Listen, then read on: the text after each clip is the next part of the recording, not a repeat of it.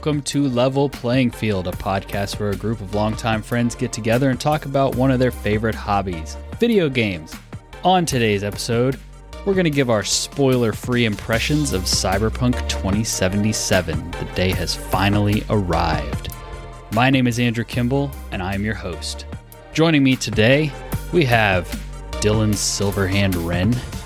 Hello. You sound just like Keanu Reeves. You're breathtaking. Thank you. Uh, we have the woman who gave it a fair shake, Aubrey Kimball. Hi, guys. And we have the prophet himself, Joseph Summer. Hi, everyone. Uh, before we dive into what is sure to be a meaty topic, just going to do the whole spiel where I ask you to go check us out on social media Facebook, Twitter, specifically Instagram. That's where I engage the most, and that's the one I have the most fun on. So I would really appreciate it if you checked us out there. We're also on Twitch and YouTube, putting some stuff out on YouTube recently. I kind of want to revamp how we use Twitch and maybe do like a weekly game night. I think that would be kind of fun Yeah. where we just, you know, we play Among Us, especially when Back 4 Blood comes out. You know, that could be a lot of fun. Yeah. If we can get into that beta, man. Yeah, even if we can't, just whenever it's like a, Well, a full release, like we we can just play through that whole game because that's going to be dope. Mm-hmm.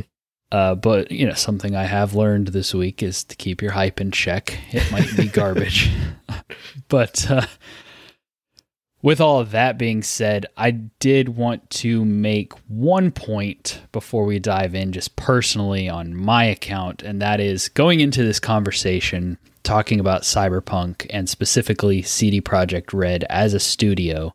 When I reference CD Projekt Red and when I talk about them, especially in a negative way or in ways that I'm disappointed in them or frustrated with them, I'm talking about mostly management and how management has handled things. I'm not talking about the developers that have crunched and worked, you know, tirelessly to create a vision of what they wanted this game to be because they're probably just as frustrated, if not more, than we are. Mm-hmm. well, we, ke- we, we'll get to that later. Yeah. Yeah. So I just want to preface that before I start just throwing that out there and just like, you know, playing Mhm. fast and loose with the term, you know, CD Projekt Red did this or they did that. I want to know, like, I want you guys to know what I mean by they. Yeah. Yeah, you're referring to like the monolithic entity, which is made up of lots of different people. And exactly. The, uh, Yeah, the, the Joes in there writing wrong. code. Yeah. They're not the ones that I'm mad at. Yeah. with that being said, um, we have kind of two topics going into this conversation. We're going to give our impressions on the game itself, which is going to be kind of separate the art from the artist.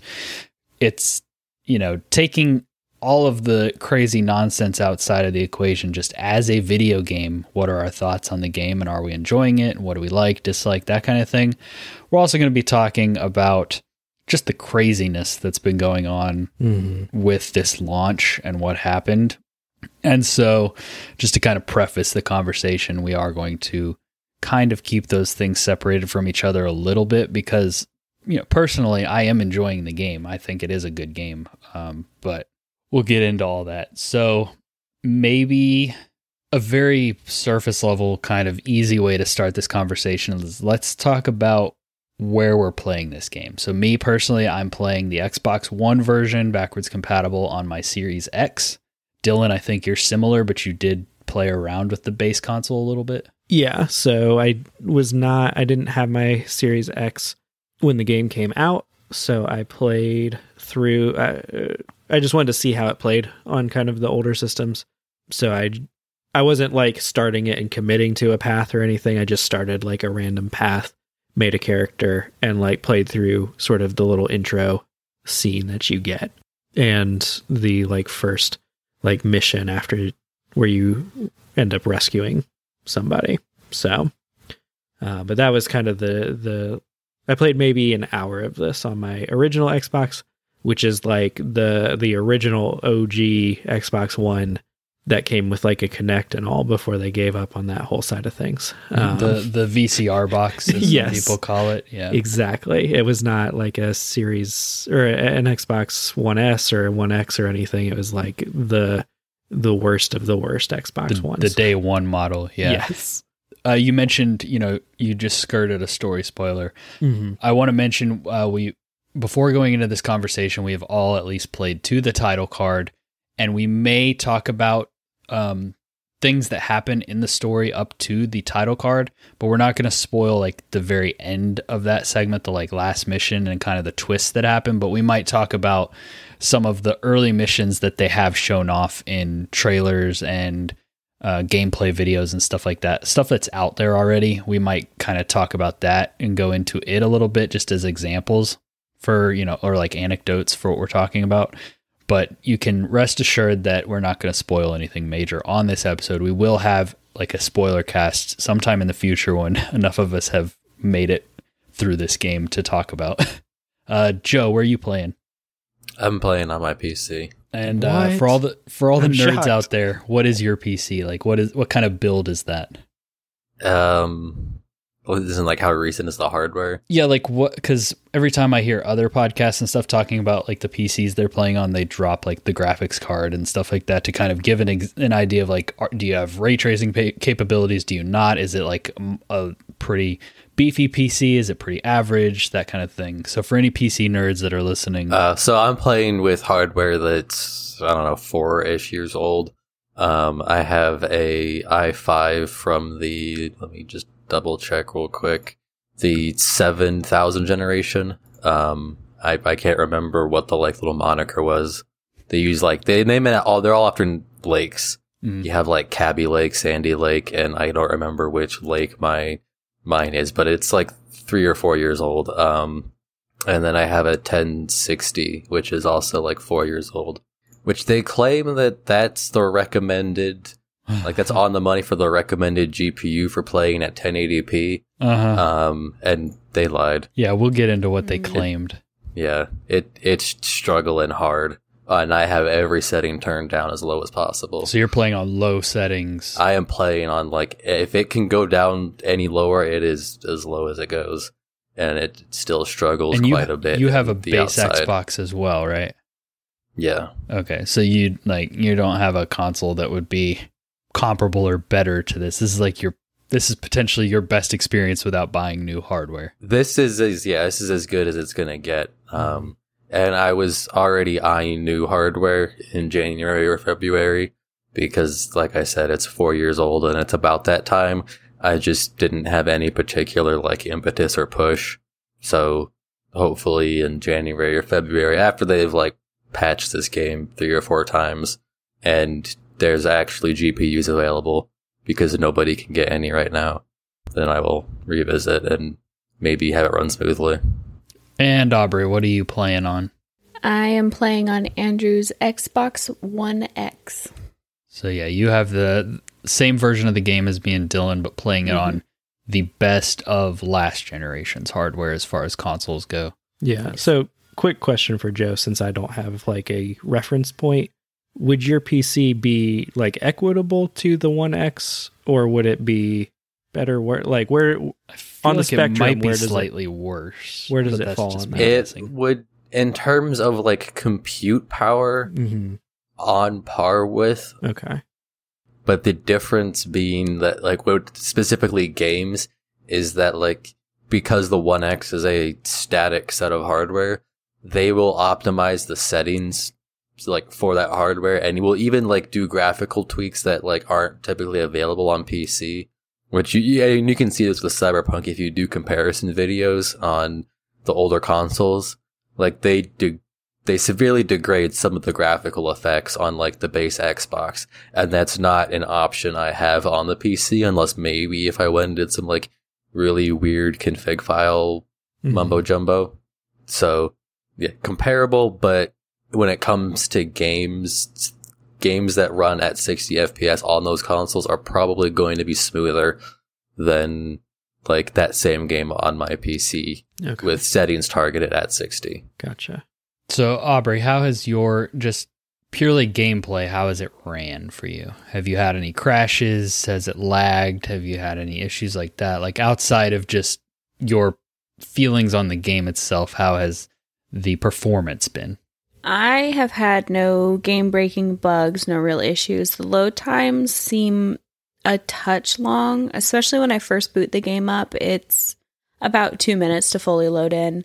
And then, like, if I die and have to reload a save, or if I choose to reload a save because I didn't like the choice that I made, that's about 45 ish seconds. And then, like, if it's a transition from one scene to another that needs that load time, it averages like 20 to 30 seconds. So depending on how complex the sequence its loading is, it's I mean, it's longer. It's on the longer side of a load time. I'm also not typically one to get caught up in it, but also I wasn't enjoying the like minute to minute gameplay. So I was also looking for things to be annoyed about when I mm. was playing it. And I did notice the load times taking a while. But uh, other than like one moment where my what was on an incline and I loaded back in and my car was level and like the front tires were just floating in space. I haven't had any like major glitches, no, you know, cars flying across the map or anything like that. Nice. I've had uh, on Series X, I've had one hard crash and I've had one glitch where I had to reload a save in order to progress. Um, Mm. Other than that, the game's been running great as like as well as any massive RPG runs at launch. Like there are little quirks here and there, but and like you mentioned, like talking about load times. My load times are ridiculously fast on Series X. Like the to reload into something is like four seconds mm-hmm. maybe it's really quick and so that does take the sting away because oh crap i have to reload this thing oh well i Yeah. still can't even like reply to a text in that time so that part makes it takes the sting away a little bit when things do go wrong uh dylan how has it ran for you Yeah, I haven't noticed like I haven't had any hard crashes at all. Um, I haven't even had any glitches where I've had to like go back and reload to like progress or anything. I've had, you know, like occasional bugs and glitches where like someone's T posing or like a car Mhm. is a little bit like into the the geometry of the world or something like that, but nothing like nothing that's taken me out of the game, nothing that's like broken the game, nothing that I've like really noticed.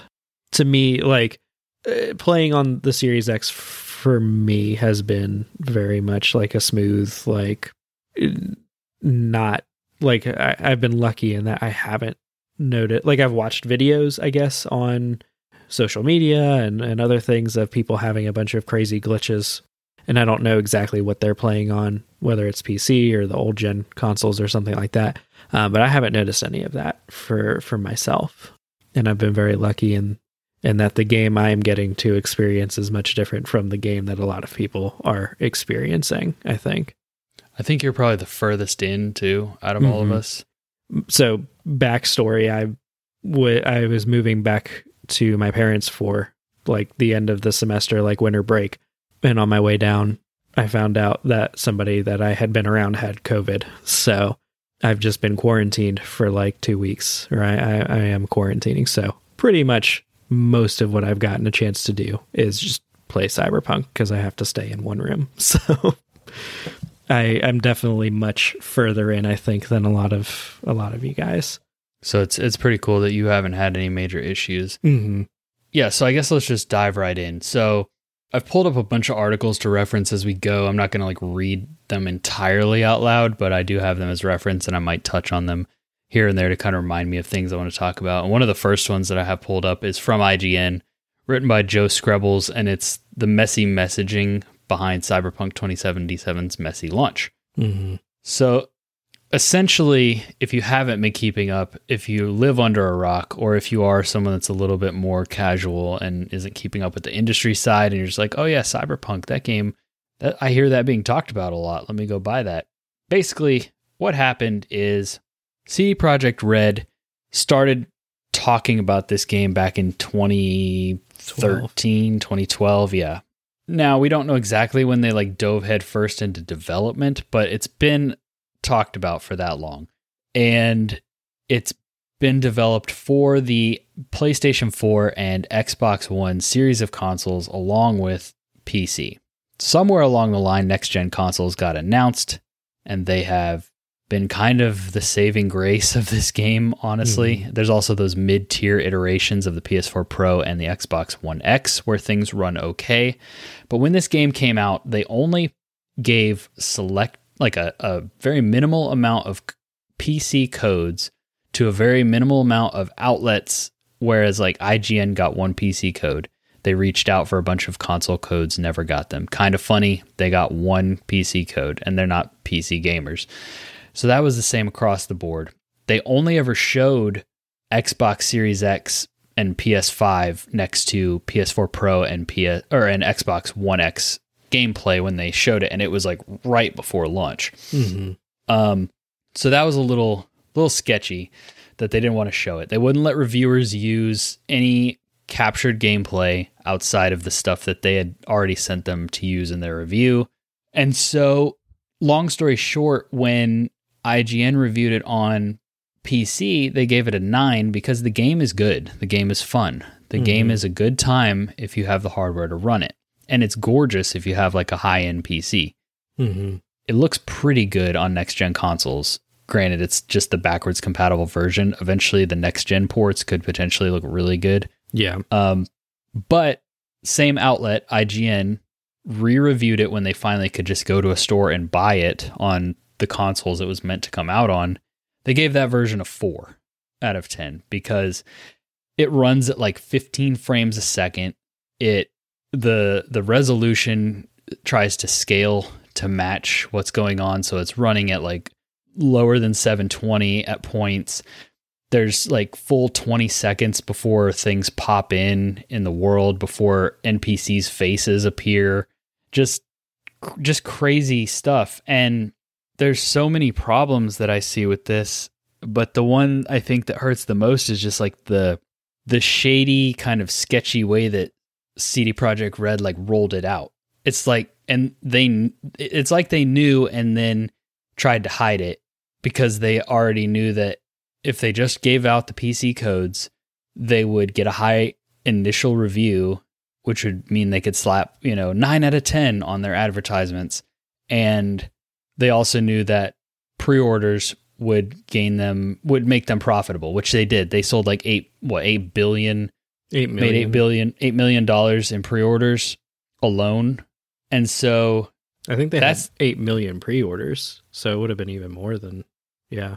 right. So th- essentially, the the headline going around is that they were profitable off pre-orders alone. The Mhm. game paid for itself off of pre-orders alone, which would be a really cool like congratulations CD Projekt Red story if it hadn't been like layered under all of this kind of shady BS because the game it's like the game wasn't playable on the consoles that it was claiming to be made for. So the if if the if they had come out and said, "Hey guys, it doesn't run well on the base consoles. We're shifting this to be a next gen title." That would have changed the narrative completely right then and there. All of a sudden, it would be like, "Man, that really sucks for those guys." You know, that were hoping to play it on their seven year old console. Yeah. But also, this game is going to be ridiculous. They can't run it on those base consoles. They need more power. But instead, they were like, eh, let's put it out anyways. And by the time anybody catches on, we'll have made our money and gotten our reviews and stuff. So, like, yeah. Well, and they even said things like it runs surprisingly well on yeah, old consoles, which is not like I know I only played like an hour of it, but like it wasn't fantastic. I didn't run into anything game breaking, but like it was still rough. yeah. When people flat out ask them, because people in the industry are like, hey, uh, this seems like a really ambitious game. How is this going to work on Xbox One and PS4? And they're like, oh, well, surprisingly well. Well, that, which means what it runs. So point. I guess that that's kind of a place to start. Like I'm at a loss for where to get this rolling. I know once we get this conversation rolling, I'm going to have a lot of thoughts and potentially dominate the conversation. And I apologize for that, but it's like you know my white knight fell off their high horse. So I mean, you hit you hit the big one that that the console editions were embargoed until release date. Like that that that was just straight up deceptive. Like you can Yeah. only review That's not a good this move. one version of the game. And also, you for people who did video reviews, they couldn't use their own footage. There was Yeah. we'll give you a review copy, but you're going to use our B roll, and that and it's that under that whole okay, we need to inflate our Metacritic scores because I, I heard a a rumor I could never trace this back to like something official, but like the game came out day one and it was at like a 92 or a 91 on Metacritic, and Right. there was rumored that like the the board was unhappy with that, like because they're looking for a rock star level of you know 95 96 and uh they're now at like an 82 um once the console copies hit and like i think that they perhaps knew that was going to happen and i actually know they definitely did because i can segue this into a couple of days after the game came out they restructured their bonus program so like a lot of game dev studios do they said you guys will get a bonus if the game scores X on Metacritic. Um, the most famous example of this is Fallout New Vegas. If they got an 85, everyone at Obsidian got a bonus, um, and maybe even a sequel. And New Vegas got an 84, so no bonus. And so, and so CDPR said, basically, like, told their employees that we realize that we screwed up and like forced you guys to do this thing that you told us was a terrible idea. So we're not going to hold your bonuses hostage behind. Like we set you up to fail, so we're not going to punish you. Well, and I, and I feel like that there's been a lot of mixed messaging uh, from CDPR. Again, like the the higher ups, the corporate people, not the business side of things, not the developers. Because like Joe is like you're saying, Joe, uh, they were saying, "Hey, we realized like this wasn't fair to you. Like we realize like we messed up. We realized you were telling us wrong." But then at the same time, they're like putting things out like we didn't know how bad the base model Right. console stuff was and it's like really because like you're Yeah. you're the developer of it i'm sure somebody was like hey one moment you guys like have you have you seen this like it doesn't run Yeah, you're talking about that apology that came out like the mm-hmm. next day or the day after that was like, Dear gamers, we didn't realize that our base console versions of this game ran like crap. We're so sorry. We are willing to give refunds. And if you can't get a refund from whoever you bought it from, send us an email at this email address and we'll try to help you. And then Sony and Microsoft were like, No, you don't get a refund. You bought it, you played it for 10 hours. Sorry, that's outside of our refund policy, which they've both walked that back. And now Sony has actually removed it from their store because that's a whole nother thing where this game, and this segues into another story that was kind of blowing up uh, that Game Informer throughout there. This game, like, jumped through loops and got through certification without actually being certified because there were epileptic triggers in this game that caused a reviewer to have epilepsy, like have um, seizures Deliberately built in. Mhm. and she called him out on it and so they they quickly added like a warning and then they kind of patched out like you know it wasn't quite as intense after that and yeah i've i've seen the takes where people are saying wow cd projekt red like deliberately was trying to you know trigger seizures i don't know that i buy that 100 100% but i do buy the fact that they didn't um they didn't have the necessary like accessibility people on this game that they should have and the game is supposed to go through Microsoft and uh, PlayStation specifically, if not other uh, publishers, to get certified and be like, hey, this is a problem, this is a problem. We're not going to put it on our store until you fix this. But there's this unspoken agreement between games, especially of this caliber, and those uh, storefronts that's like, hey, this is an issue, but we know you're going to get it fixed before you actually like before day one. So we kind of let it slide. Well, CDPR totally like burned that bridge as well, where they didn't fix it, and now it makes Xbox and PlayStation and anybody else who sells this game look like an ass because they didn't actually let it go through their certification process like they were supposed to, which is why Sony pulled it from their stores because it's mm-hmm. going back through that process now. Well, and I think what makes this particular case so egregious is it's not just it's a bunch of flashing lights. Like I've I've had I follow a lot of like wholesome games um and multiple people with chronic health conditions, some of which have seizures. The device is literally a me- that like it replicates that causes it is literally what doctors use to trigger seizures to diagnose you with epilepsy.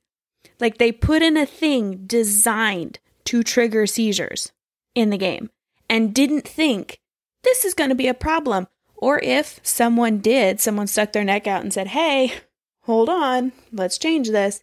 It didn't make it. Like an IGN reviewer had a grand mal seizure playing this game. Game Informer. Game Informer. Yeah, it's Yeah. like The whole thing reeks of thoughtlessness. they were behind and were told get it done anyways. Mhm.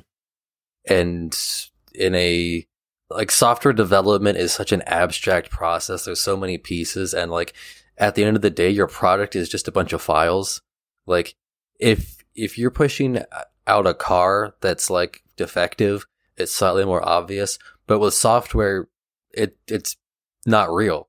You don't have a real product and so it's way easier for stuff like that to slip through the cracks when you aren't given the time to properly check things Right. which it sounds like that's what they were up against. It was Yeah. a like they, I mean, they based on how quickly they fixed it, they probably knew about it and probably like had a fix, but then it just like slipped through the cracks somewhere. They didn't get it in the right build, or you know something happened. They're overworked, they're overstressed, which causes the likelihood of mistakes to go up. And then yeah, like and then yeah, they slip through certification, and then it comes out and it's like, oh shoot, we screwed this one up real badly and then they're able to fix it right away because it's like something that was on their radar and so they're able to be like oh yeah we I knew about that. We can turn around and fix it right away.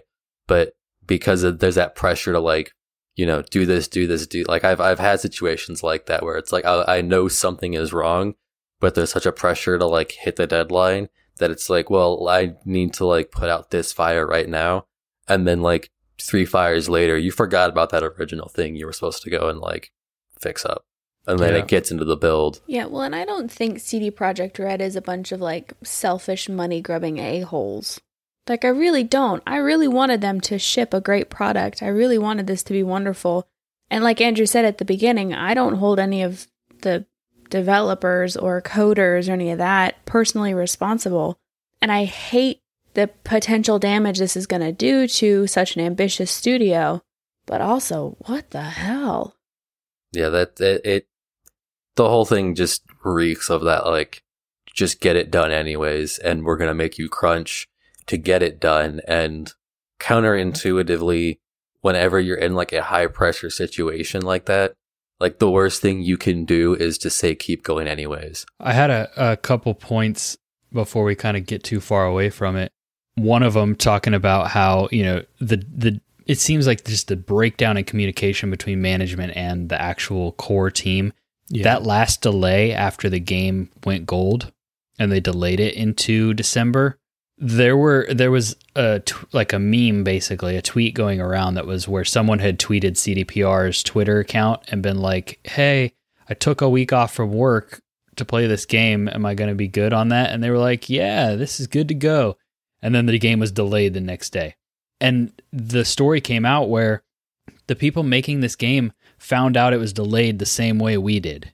They saw the tweets and like the yellow, you know, post it Mhm. thing that we all see with the text that's so obnoxious to read because yellow is a terrible color.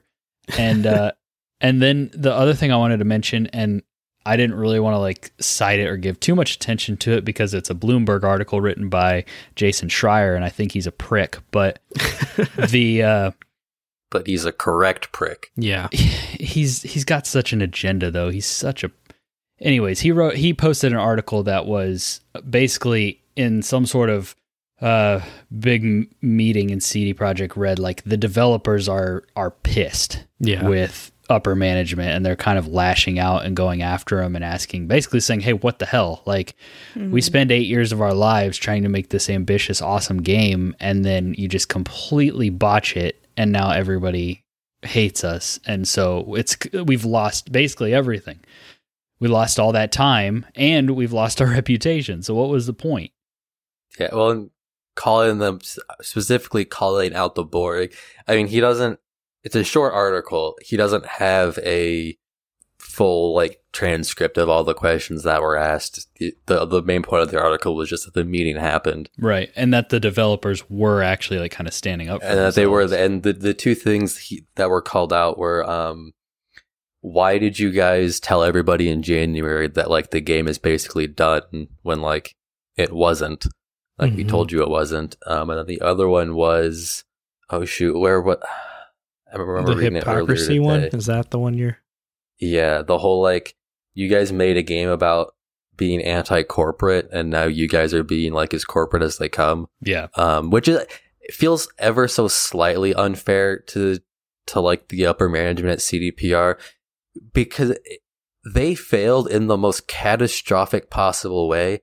Like I've never seen a game studio tank overnight like this. Bethesda. I think they are the single biggest like I mean, it took Bethesda zero a few to games. zero.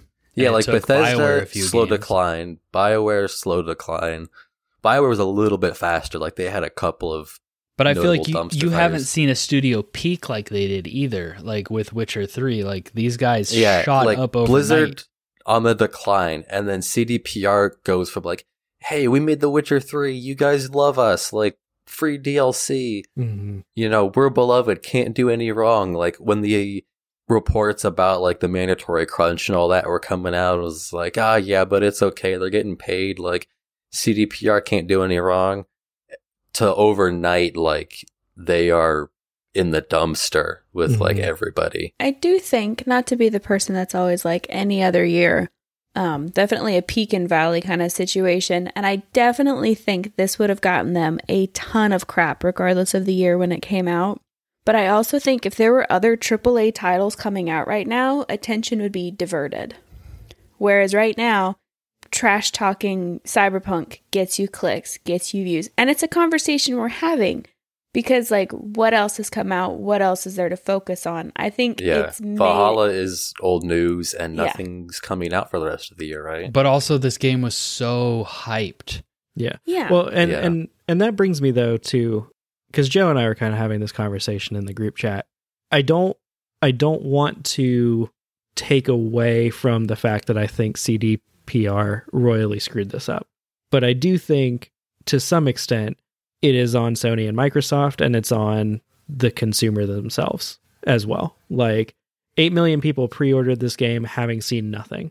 Joe Right. even predicted it's a broken game and still 8 million you know granted that that's not getting to a lot of followers but I was gonna like, eight million people were not listening to us, but yeah but 8 million people like we've we've been having the conversation within the industry for years of like stop pre-ordering stuff stop buying things day one wait until reviews come out wait until you see.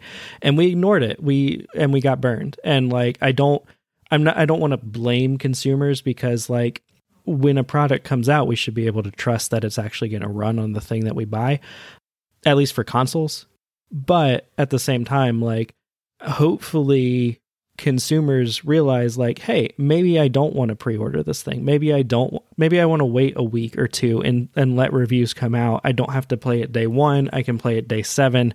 If it's great then awesome. If it's not great then i know and i save $60 but also like sony and microsoft the way that they like in in the past it, as a developer you were shooting at one target or two. You know you were shooting at 360 and, and ps3 now you're shooting at base xbox which came out like seven years ago.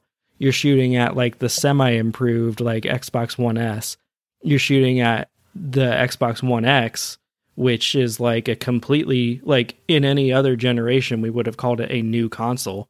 And you're shooting at xbox series x. And so it's like you, you're trying to hit four four or five different targets for one console essentially that's become a pc pc has won joe is right joe is king like We're going to clip this out. but King and profit. well, because I made the example of like I have a five year old laptop. I'm not gonna buy Cyberpunk and be like, well, how dare you? It's a PC game. It needs to run on my PC. Yeah, I didn't buy it for my laptop. Exactly. And and so like I'm I'm not gonna do that because I'm not an idiot. But that's kind of been one of the the things that I as a console lover have championed is like when I buy a game on that's for my Xbox One, I know it's going to run for my Xbox One, and that's changing now because we're getting into the time of incremental upgrades. And so it's like if they don't fit like to me, I think Cyberpunk is the first of many of this. And like I I was doing research, I looked up stuff. The same thing happened it, from the 360 to the Xbox One. Like Battlefield 4 got crucified for it. Shadow of Mordor, I learned today, didn't have the Nemesis system on Xbox 360. I, I still love the game. I still 100%ed it on my 360, but apparently what I played was nothing like what Andrew played because he played it on the Xbox One. Titanfall, you know, darling of the industry, Respawn, like released a broken Titanfall game on 360. And so it's that. like this has happened and we've forgotten about it because it was seven years ago. Well, and it just wasn't to this scale. either. Yeah. Uh, but like it's going to keep happening. Like, uh, yeah, consoles have gone from consoles to pre-built PCs. mhm. Um, but the, but the Except for mentality is still there that like, oh, but I it's an Xbox game. It should run on my Xbox. Yeah, like it, it's much more. I I think CD Projekt Red is the first and the biggest as of right now to have to have, have experienced it, and is one of the most noticeable like um, examples of it at at this point. But like Andrew, you were talking in the group chat about like Halo Infinite. Right now, they're still saying that's an Xbox One game. Right. What does that mean? What it like yeah, there've it? been a few articles to since surfaced that are on the like, if Microsoft is smart, they will look at this and not put Infinite on the last gen consoles. Yeah, because like if I'm a developer right now, I'm either looking at everything that I've announced as cross gen and being like, hey, but is this really cross gen? Do we need to go ahead and drop last gen? Um, or I'm looking at it as like we are sh- we are targeting last gen and we are just gonna have prettier graphics on on the next gen or something like that. Like, And this issue started cropping up even just between the base Xbox and the the One X. I can't Mhm. remember It control was one of was the, it was one of the CODs I I remember like ran just fine on Andrew's console, but on my console like it was serviceable. Black but, Ops like 4, it I think. loaded a lot slower. It was it got a little choppy at times if there was a lot of action on the screen. Like no, nothing like worth getting that mad about. Like I think I played it for an hour and refunded it, and like that was the end of it. You know, didn't didn't have to get mad. But like it it's been coming, and it's going to Mhm. keep happening. At least on the Xbox side, because you have the the two next gen Microsoft consoles aren't equal in power. From what I understand, the two PS5s are equal in power, and the difference between them is do you want a Blu-ray player? Mhm. Um, Yeah. But it, it especially as we move like if if what happened with like the Xbox Series S and the Xbox Series X continues to happen, like if they re- uh, re- release like another sort of like incremental upgrade and like Joe said it is just essentially a pre-built PC so that developers can target like a single spec for the console instead of like they may have these five different graphics cards, you know, like let's try to target something in there.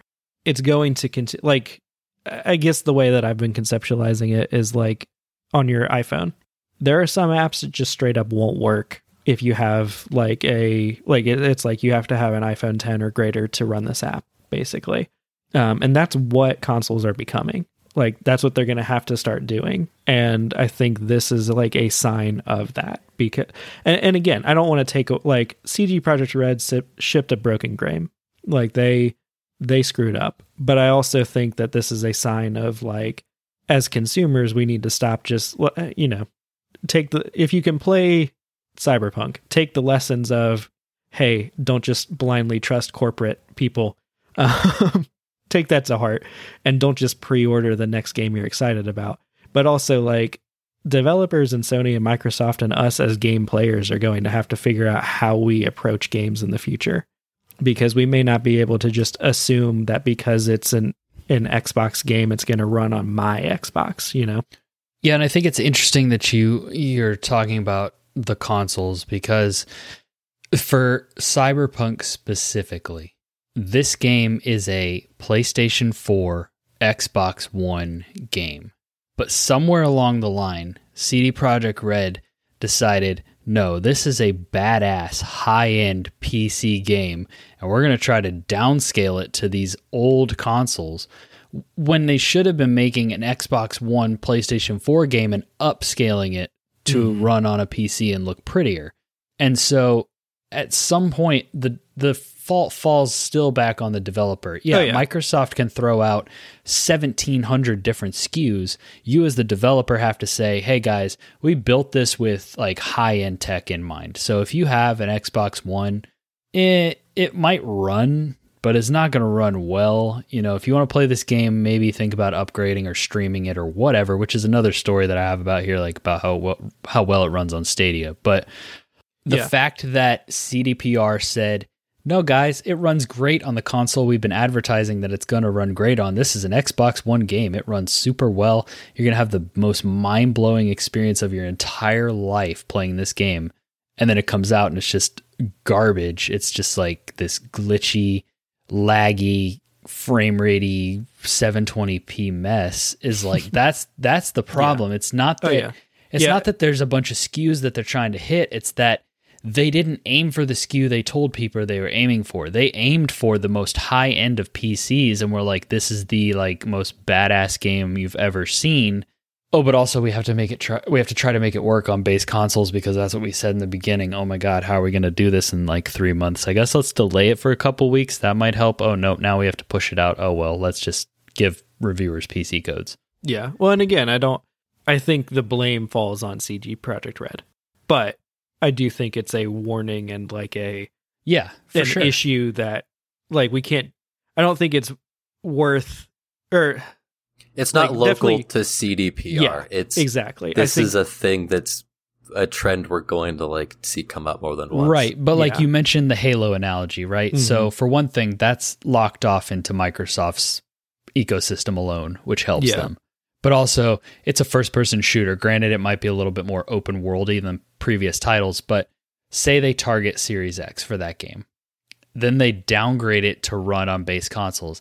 That's going to be an uglier 30 frames per second like version of that game, but I have a feeling it's still probably going to play essentially the same. They'll get away with that versus yeah. We where- hope.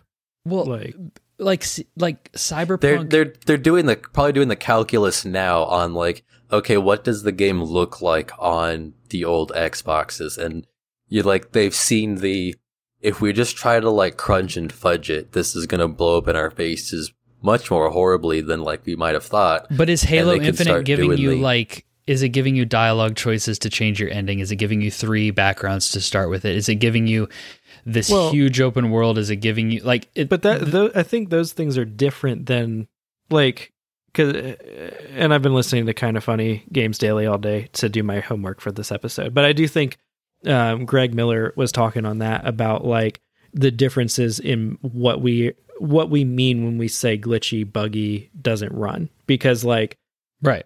because like yes they're not having a bunch of dialogue choices they're not having like three different backgrounds that potentially change the the way that you do things in halo infinite But that's less under the hood Yeah. resources, so potentially that game runs better on base consoles than Cyberpunk would. Like, you get what I'm saying there? yeah potentially Because but it's it- it's a it- more narrow focus. There's there's le- like when they go in to optimize assets, they in theory have less assets they need to optimize. Like I think, and then this this is just complete speculation. I don't actually know what I'm talking about, but on like cyberpunk, that means he really does know what he's talking you've about. got He's working really really projects. Mm-hmm. detailed environments. Like I like I will give as badly as it runs. Like something I, I notice as I'm playing is that for an open world game, the environments are super detailed and the crowd density is believable for once in an open world game. You're not like in the biggest city in the world and there's like three people on the street. Looking at you, Skyrim. The streets are full. Insanely detailed. And you, when you go down to like the base Xbox, you just don't have like the compute power to make Yeah. that Right. happen. That's so with I mean Halo, they scaled down instead of up. yeah, so with Halo, there's a better chance because there's just less happening.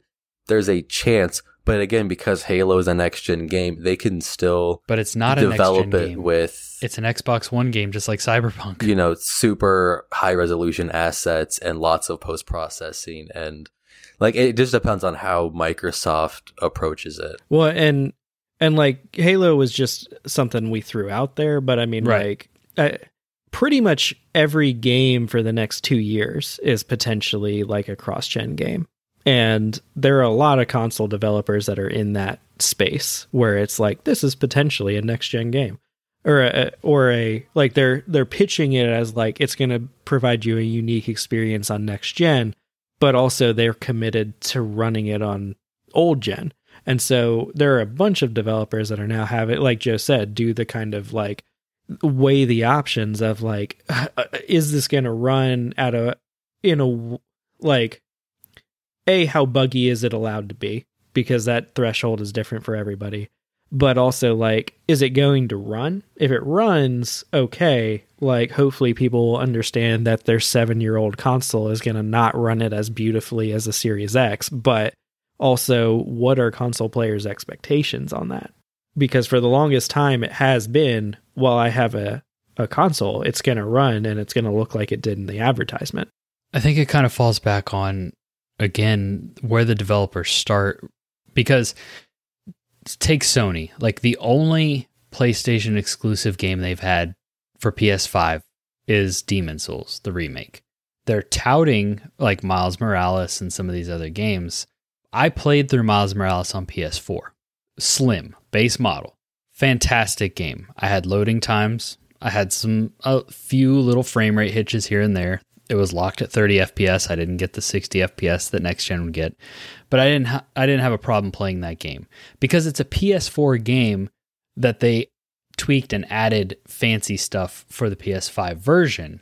Versus where CDPR, I feel like somewhere along the line they got too ambitious and they thought, let's make this just the most badass like PC game you've ever seen and try to dumb it down to consoles, and it didn't work. well and and, and i have a question too joe you might know this. Is cd projekt red basically a pc developer that then ports stuff to console or are they like i, I guess w- what i'm asking is like to me what i look at is i feel like they like tom said i feel like they developed cyberpunk for pc and like if they had just released cyberpunk on pc and not console like if it hadn't been day and date i feel like people would have been much more forgiving because there is that ex- expectation of if i have a pc uh, like Crysis came out Crysis cam- comes out and everyone's like oh i can't run Crysis because my pc is a year old they are a historically PC based developer, sort of like Bethesda. Like They really don't their- have that much history though. Like it's They- really just The Witcher. well witcher 1 was pc Well, so they got their start doing um PC ports of of other games, and then they had their first game with The Witcher, which was PC, which is PC and Mac only. Well, and what a lot of people forget is they run the second or third biggest PC game storefront. GOG is CD Projekt Red. Right. Um, and then like even The Witcher 2 only came out, the only console it was released on was the 360. Hmm. So they didn't get hard, they didn't like go onto all the consoles until The Witcher 3 and Cyberpunk and Gwent and Thronebreaker. And because of The Witcher 3, like they have the, obviously they're able to do it. What one weird note is that The Witcher 3, I playing that on my Xbox, I felt like I was playing a PC interface on a console.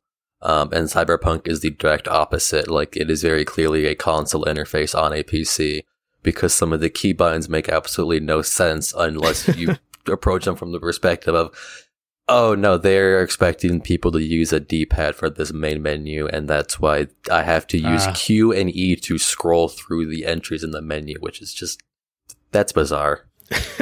That's And the I- real I- I don't like that I have That's to hover my unsung cursor over options and And I haven't menu. found where I can rebind the scroll thing from Q and E to like something more comfortable. You could just play with a controller.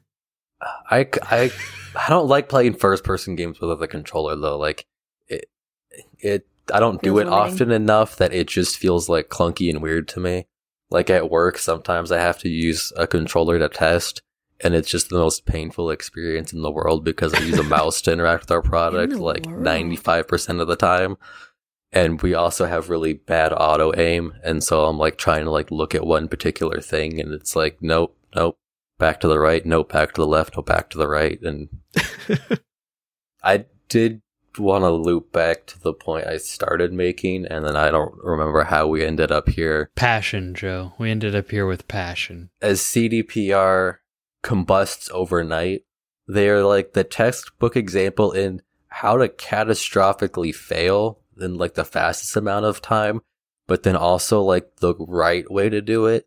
Cause it's for like every 10 steps back they take, they like take one step forward.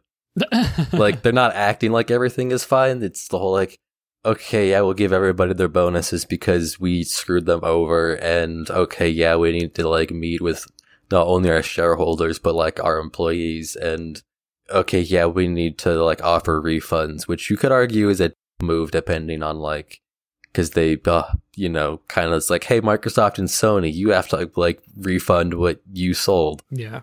Which that's a whole other topic. That's a whole other online thing. refunds But from their perspective of, like, they are. They're just like, yeah, we'll honor refunds, which I presume means that some Microsoft and Sony executives are having some angry calls on like, you're gonna, you know, pay us back for the money we're giving out to like all these people for refunds. you're going to give us our 20% cut back.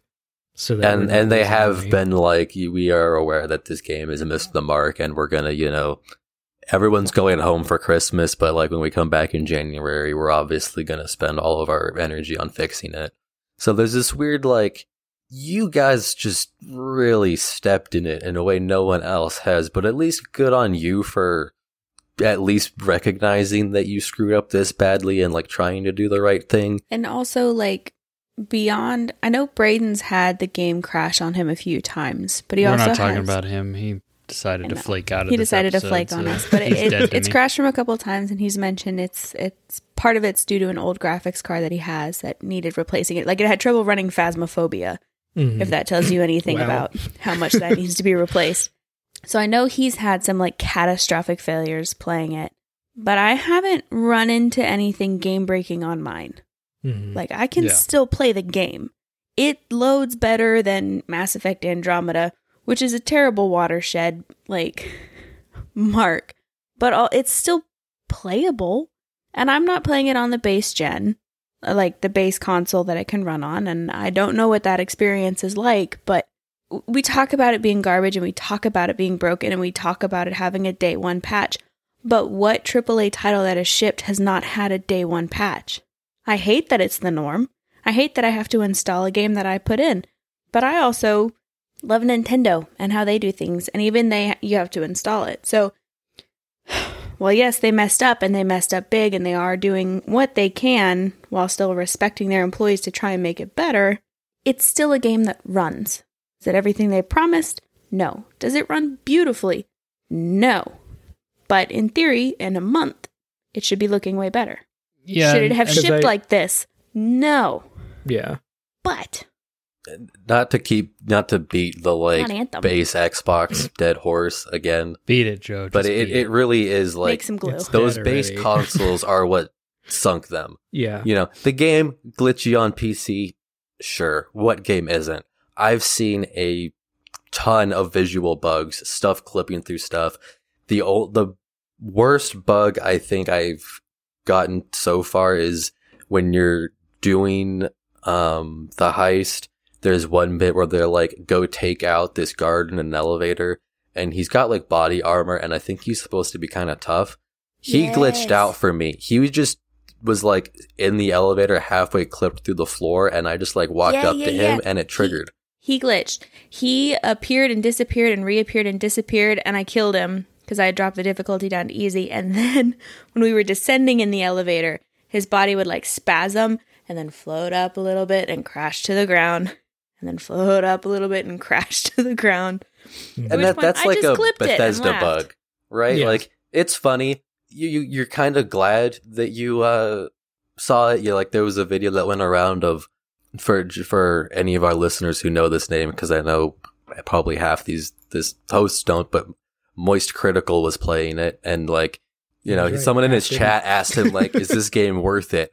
And he walks up to a car and the car just spontaneously on its own flips and his only response is does that answer your question like some people are here for that they want that. They want to Well, buy it's like the, Skyrim the on day funnest one. thing in Grand Theft Auto 4 was to go to the park and launch your car. and then the some people set. they don't. And if that was all it is, then like this would be much less of a big deal. But right. Yeah.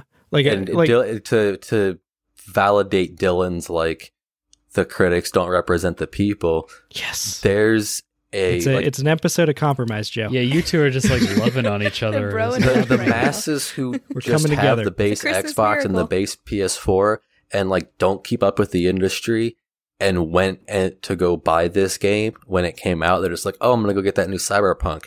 And from what we know from the reviewers, the game fund like objectively doesn't work. Like it crashes at least once an hour, if not more often. You are getting like 20 frames a second. And like for those of you who can't see frame rate, that's unplayable for like a modern game. You're going to get sick if you try to like play a stop motion game like that. Well, and and to some extent, like like like to to kind of go with what Aubrey was saying, I do. I know at some point we do need to eventually start talking about like the how how the game is, but like I do I do wonder how much of this is hype.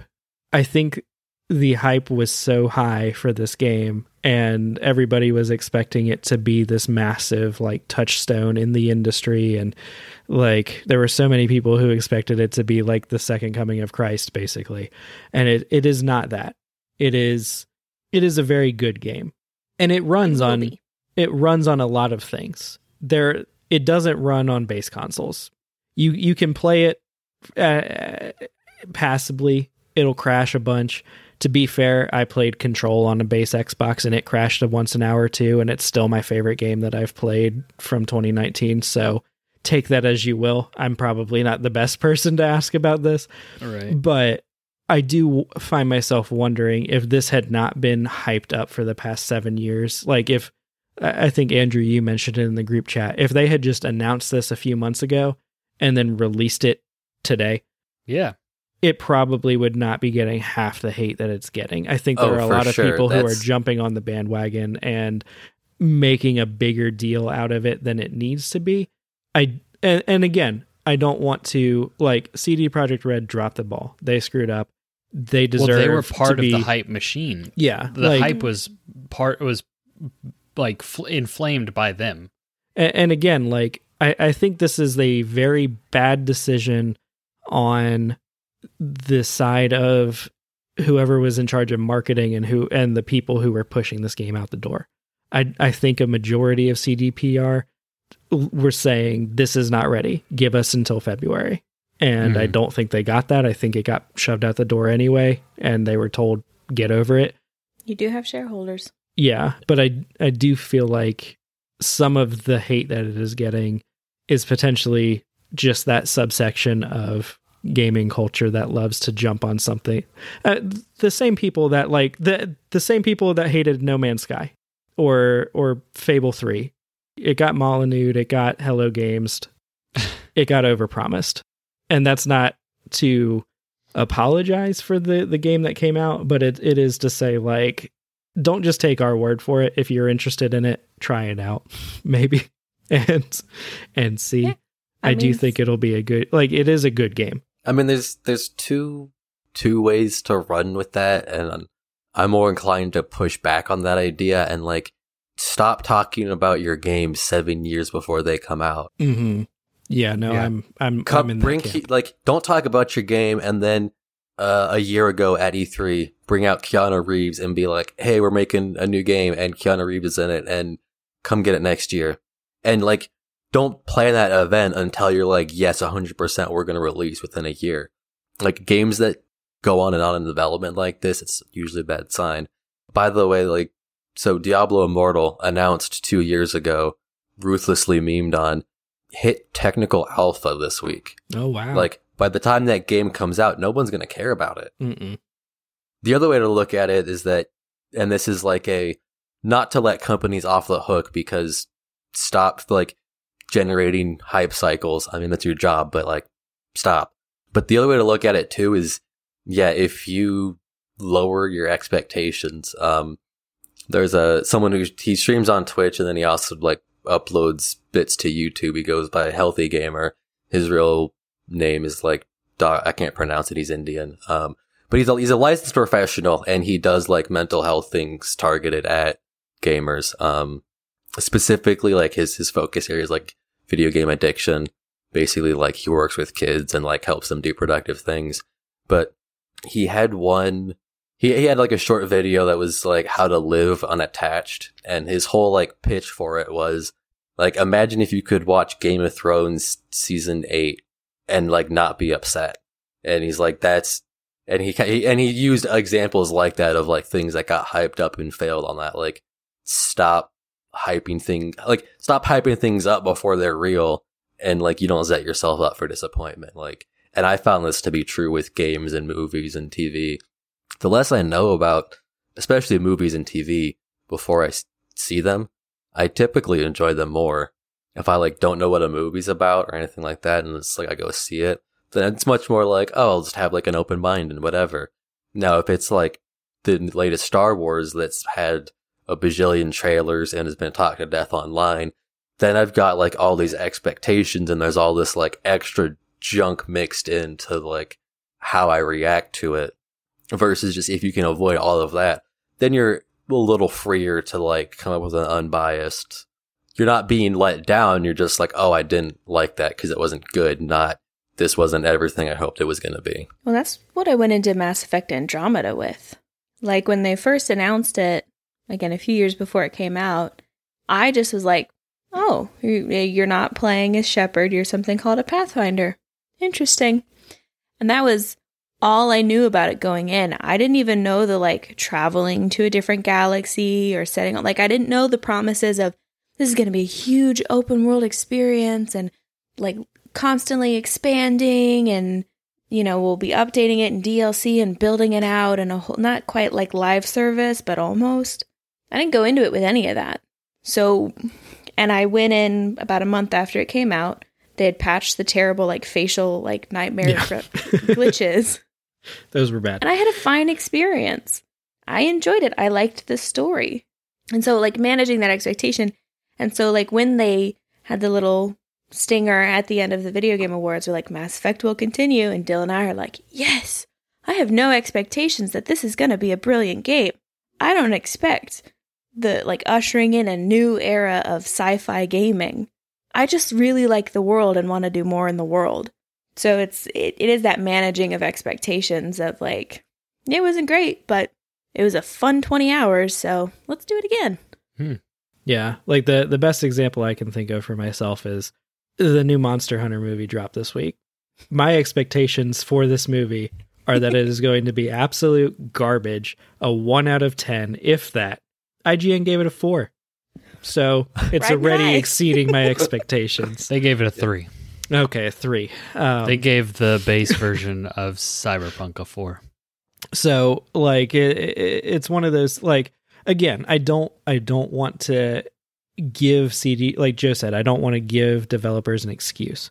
Um, I don't want to remove the responsibility that's on them, but I do also want us as gamers to recognize our own responsibility in causing part of this problem, even if it is a small, you know, even if it's only 5% of the problem. We are part of the problem in that we hype these things up, we have these expectations, we, and, and we sing its praises from the rooftop before we even experience it and then it's not going to live up to that. And and like I said, I mean, we've had this conversation as an industry for years and years of like stop pre-ordering. Stop doing that. Like or stop like actually put your money where your mouth is and stop pre-ordering things. Right. None of the bonuses are ever worth it. Like the armor that I, that I got for pre-ordering Mass Effect or not Mass uh Assassin's Creed I already have out leveled. Like I'm I'm wearing the Twitch Prime armor. Like it's it doesn't matter. Like whatever. So just just do wait for a couple days. You know, wait for a week until the reviews come out and then do it because then companies will no longer be able to get away with release broken game and patch it later because then no one's going to buy broken game. So but yeah. as long as 8 million people, enough to make all of the development money back, keep pre ordering these games. Eight years of development back. Then, then we are part of the problem. CD Projekt Red is 95% of that problem, but we're also some of it. And also, we got to figure out how we're going to do like incremental upgrades with consoles because that's going to be a continued issue. So, Yeah, well, and with all our our explanation and our hemming and hawing, and you know, we're we don't want to trash people. We're not looking to trash people, but also, if you've had a genuinely bad experience with this game, if you don't like this game, if you are disappointed by this game, you are totally within your rights to feel that way. That feeling is valid. You are absolutely within your rights to request a refund, to give it back, to say no, I'm done, I'm over it. Like it's we're not telling you to feel any kind of way about this. And speaking to that, let's let's briefly like kind of talk about our like our experiences, our first impressions with the game itself. yeah. So, this is outside of all of the controversy. All yeah, the- this is just this is the game, our experience with it, the level of fun we've had, and I'll go first. This has been probably like the most detailed and kind of high fidelity Fallout slash Elder Scrolls game I've ever played. That is essentially what it is, and that is kind of like it's cool, but it's also like I'm running into things where I go to infiltrate this base and I'm trying to like sneak through, hack through, not get seen because I need to get to this guy and talk to him without being seen. Oh no, one person saw me.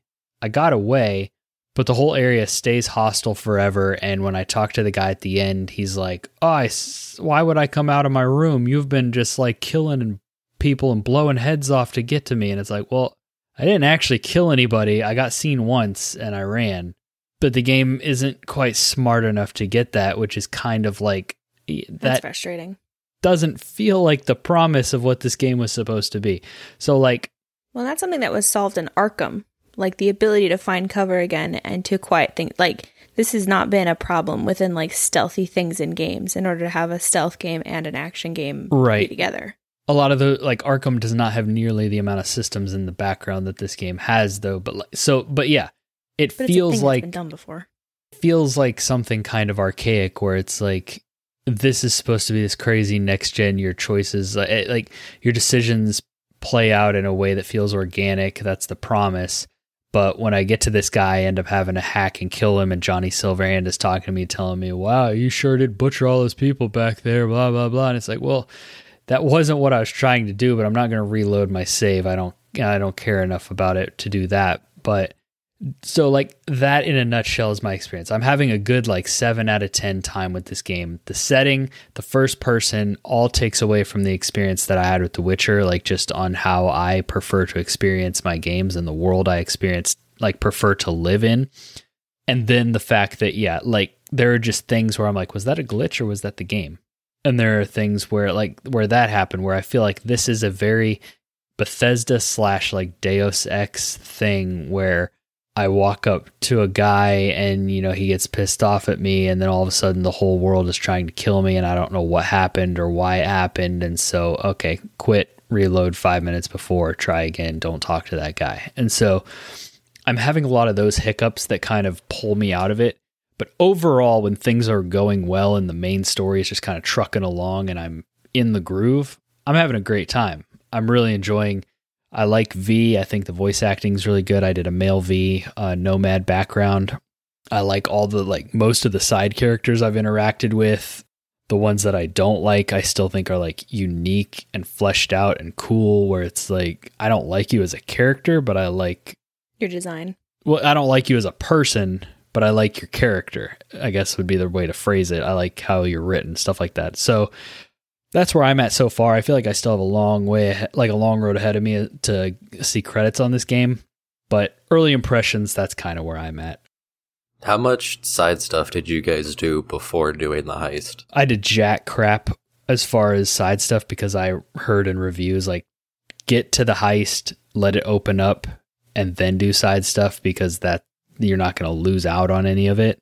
So get to that point before you really try, and so that was the approach I took. I did a single side mission before the heist, and that was when I decided to drop the difficulty of the game.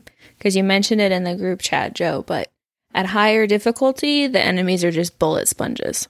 Yeah, I I made the mistake. I picked hard at first because I generally do like a little bit more of a challenge because it's depending on how they implement the difficulty, whether there's that like I I like being pushed to make like smart perk choices and to like make a cohesive build. And it, in the right games, it keeps things interesting because you're not just, if a game is too easy, like it's boring because like there's, there's no threat. But the enemies are just straight up bullet sponges on hard. I, I dropped from hard down to normal and enemies that would take two reloads to drop before I could drop in like three shots. It, it was Oh, wow. between normal and hard. It was a, a huge gap. Um, and I started I having like way more fun. I was gonna say I'm normal playing on normal and I feel like they're spongy. Cause, and, and The Witcher 3 was like this too. Um, to Get that, that get that out. Death here. March. Witcher Three was. a I perfect wanted game. to do a Death March playthrough. Death March, I just struggled to have fun with it because it's the combat is so like perfect. Yeah, I know. It's it's. He's going to mute you. He's going to cut all this and out. well, and I, I could never get past like the early game on Death March 2, which is part of it. But like, really, I, I never finished a Death March playthrough. this is such a different conversation, Joe. But it, but like, so you go in there and it's in The Witcher, like, okay, it's a pack of wolves on Death March, and like on normal, you just smack, smack, smack, wolves are dead. On Death March, okay, throw up Quen, get in a few hits. Oh, they broke Quen. Okay, I got a back up, put Quen back on, and then like when you're in, stuck in that loop, that's where it gets boring. And Cyberpunk hit that loop very quickly because it's not a full on cover shooter, but like it's a shooter. There's lots of cover. And so it very, like that first bit in the, the meat packing plant was just slow and tedious on hard because you just wait for them to pop up, blam, blam, blam. Played that like Mass Effect. Where are you with up. the game though? Like, are you enjoying it? Like, will you I- play it to the end? Do you like the writing? Do you like the characters? I like the writing. It's an interesting story. The art is fantastic. I when I hopefully if I upgrade in like January, February, um, and can like take the settings off of a minimum, I think it'll like you know like visually it'll be like you know oh look at this look at that like you know enjoying the visuals. The writing is interesting. The gameplay itself, like the core gameplay loop, is kind of like I don't know. yeah. And I'm hoping that maybe the later perks make it more fun. Like you'll Right. start to get some like crazy abilities. That's like, what I've heard, but I At haven't seen it. At least The Witcher gave you all the signs up front. Yeah. Like you could use them all. And whereas so far it's like, okay, I can shoot dudes and I can hack into dudes to like make them blind for a few seconds. And like that's it. And it's just kind of like, eh. and it's what I expected. Like CDPR has never had super fantastic gameplay. It's always been like the world on the story. but I feel like the shooting feels better than I expected. Mhm. It it feels it feels pretty good. I want to end on a high note with this topic, so Aubrey, why don't you go next? All right. I am going to spin you all a yarn, and I need you to hold your comments until the end. Oh God. Okay? You're going to interrupt and tell me how I could have fixed this problem, Yeah, I know and I yarn. want you Yes, to wait good. till I get to the end. So, okay. I installed the game. Took like Oh three hours. Oh, God. I started the game. I played the game. Female nomad. Did all the character designing, the putting together, whatever. So, do the first mission, do the montage. I'm dropped in my apartment proper. I'm poking around, figuring it out, trying to familiarize myself with the environment. I'm like, it's such a heavy level of customization. I'm like, okay, well, let me like check in with my character, swap armor, put clothes on. I figure out how to do that. Pull every article of clothing into my inventory, and then finally figure out you have to go in through a menu to equip stuff, whatever.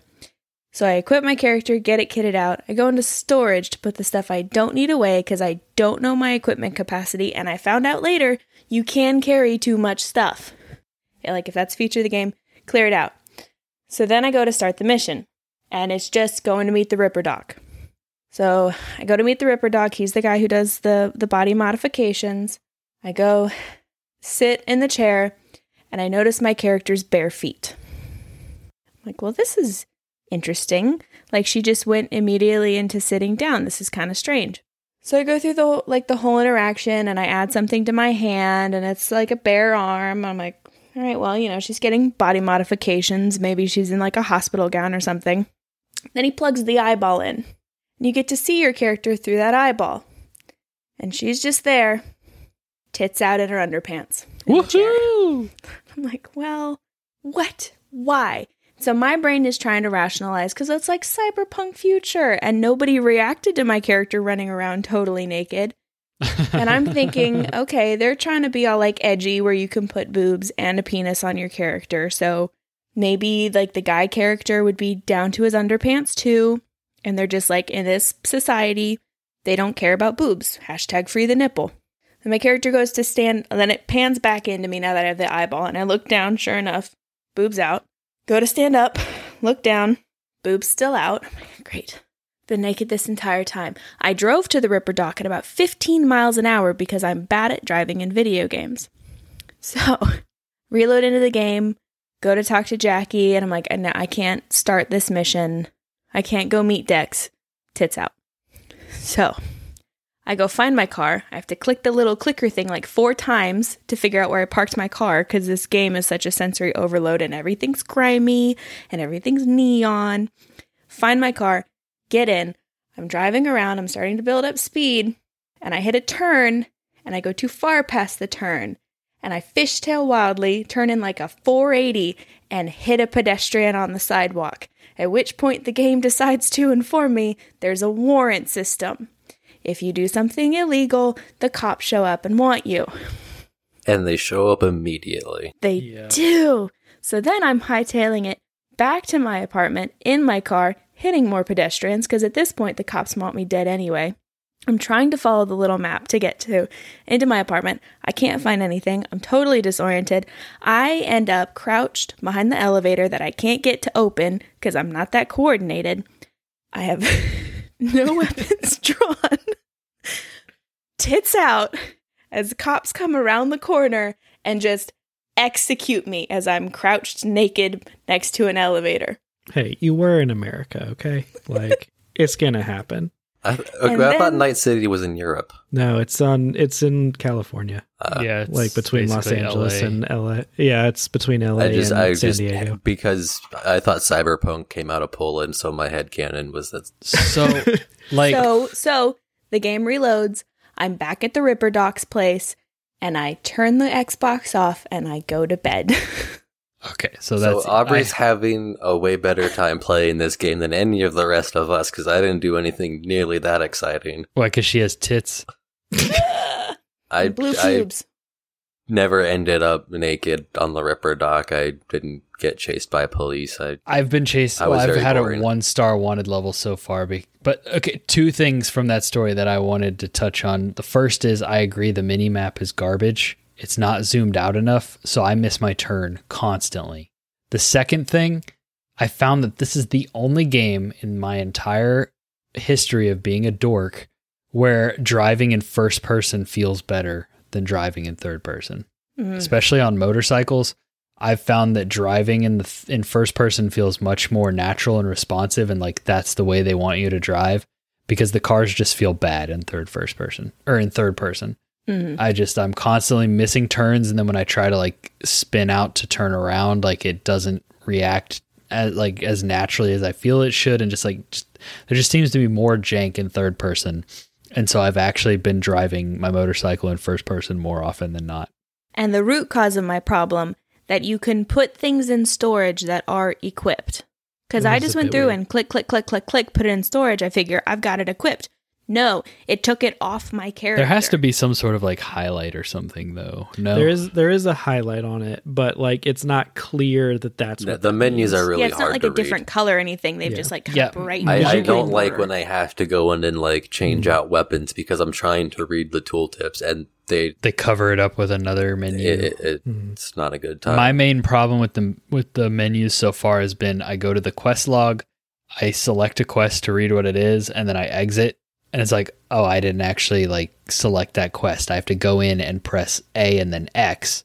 Whereas like every other RPG I've ever played in my entire life, when you select the quest, it tracks it. It like makes it your quest. And this like adds an extra button to it, and it's just kind of unintuitive. But You have to press X for everything. And then, yeah, so I was playing it on normal because I like to fancy myself at least a decent gamer. And then on my way to Lizzie's bar um, for the the pre pre heist mission. I couldn't fast forward time, and it has to be between six and six, and it was like three fifty five, and so I got a like a call from my fixer that was, "Hey, you got a job for you if you go and do this thing and just take out these people that are setting up pachinko machines in my territory. Don't like it." Cool. It took me four tries to do that mission because again, bullet sponges. If I'm getting headshot after headshot in, which is very rare for me, but I'm getting them in, like I don't understand how I can shoot you, like I can empty a clip into you, and I do more damage just punching you. So then I dropped difficulty, and like Joe said, it went from bullet sponge to like three shots and they're down. And I finished that mission, and then I went, and then I just sat outside the bar. So I'm just gonna sit here and watch TikToks until it's time to do this mission because I'm not doing anything else in this game. I'm not. I'm gonna get killed a hundred more times. So, just for a little background before we throw it to Dylan, because I don't want this episode to be like three hours long, but you typically don't play these kind of games. You No. you've never played Skyrim, you've never played Fallout, you've never played Deus Ex. Didn't play Grand Theft Auto. I think the closest I've ever played may would be LA Noire. Okay, so yeah, like I was personally kind of surprised that you wanted to play this game. I I appreciated it, and I would love to like maybe give you some some pointers. Maybe you know we have a somewhat co-op session where I kind of give you some of advice from playing these games longer than you have. Maybe get you on the right track, but it is a huge game to just dive headfirst into without having any previous kind of first person RPGs based on just do whatever the hell you want. Mhm. And so I, I can definitely see some frustration with that. Dylan, close us out on this topic. Yeah. You you've been playing this game probably the longest because you have the COVID and we you might not be on next week's episode. And Yeah. also, uh, what background did you choose? Because I, I think Yeah. I, I s- Aubrey and I said Nomad, right? Joe, did you mention what background you chose? I picked Corpo.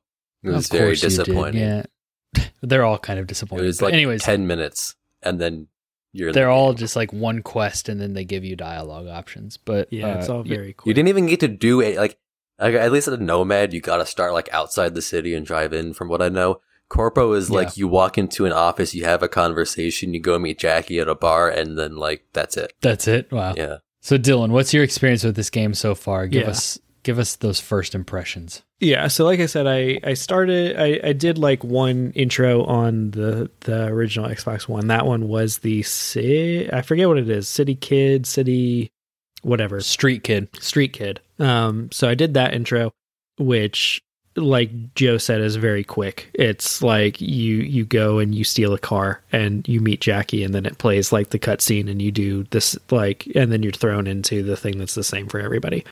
So it's very quick. But for my main playthrough, I'm playing through as Nomad, like you and Aubrey. And so, So we all picked the right choice, I think, is what we're saying. well, I- mean, I think all three of them are cool. Um, Nomad just vibed with me the most, and so, uh, and I'm I'm loving the game, and and and I, and I do want to preface, like I said earlier, I recognize that playing on the the Series X, like I I am getting to an experience a game that a lot of people aren't. So keep that in mind. But as a game, if you take like if you can play this game, if you take out all the controversy surrounding it, if you just look at the art and ignore the artist, you know, if you just read and watch Harry Potter and ignore the crazy things that J.K. Rowling is now, then this game is to me fantastic. Now I will say like I I lean more heavily towards sci-fi than fantasy. And so that is definitely a big part of it. And also when I play games, I love exploration and learning about the world and exploring just everything that I can. Um, and so this game scratches that itch very well. I could never get into Fallout games, so I was a little hesitant going into this game because I was like, well, if it is just kind of like Fallout but in a city, I don't know if I care about that as much. And thankfully, that has not been the case for me because this very much does like that cyberpunk sci fi vibe a whole lot better than Fallout ever did for me. And the combat, like Fallout's shooting was always pretty awful, but uh, in this game, the Yeah. shooting to me feels very good. That said, I haven't done a whole lot of shooting. I have been playing through as like a samurai sword wielding ninja man. And so I will I say. I like that a lot better. Yeah, I'm I'm playing on normal and I've killed everything in one hit or three. Like if I can hit them with a strong attack, it's just immediately like remove their head from their body. If I can't hit them with a strong attack, it's just like three hits and I take off both their arms and then their head.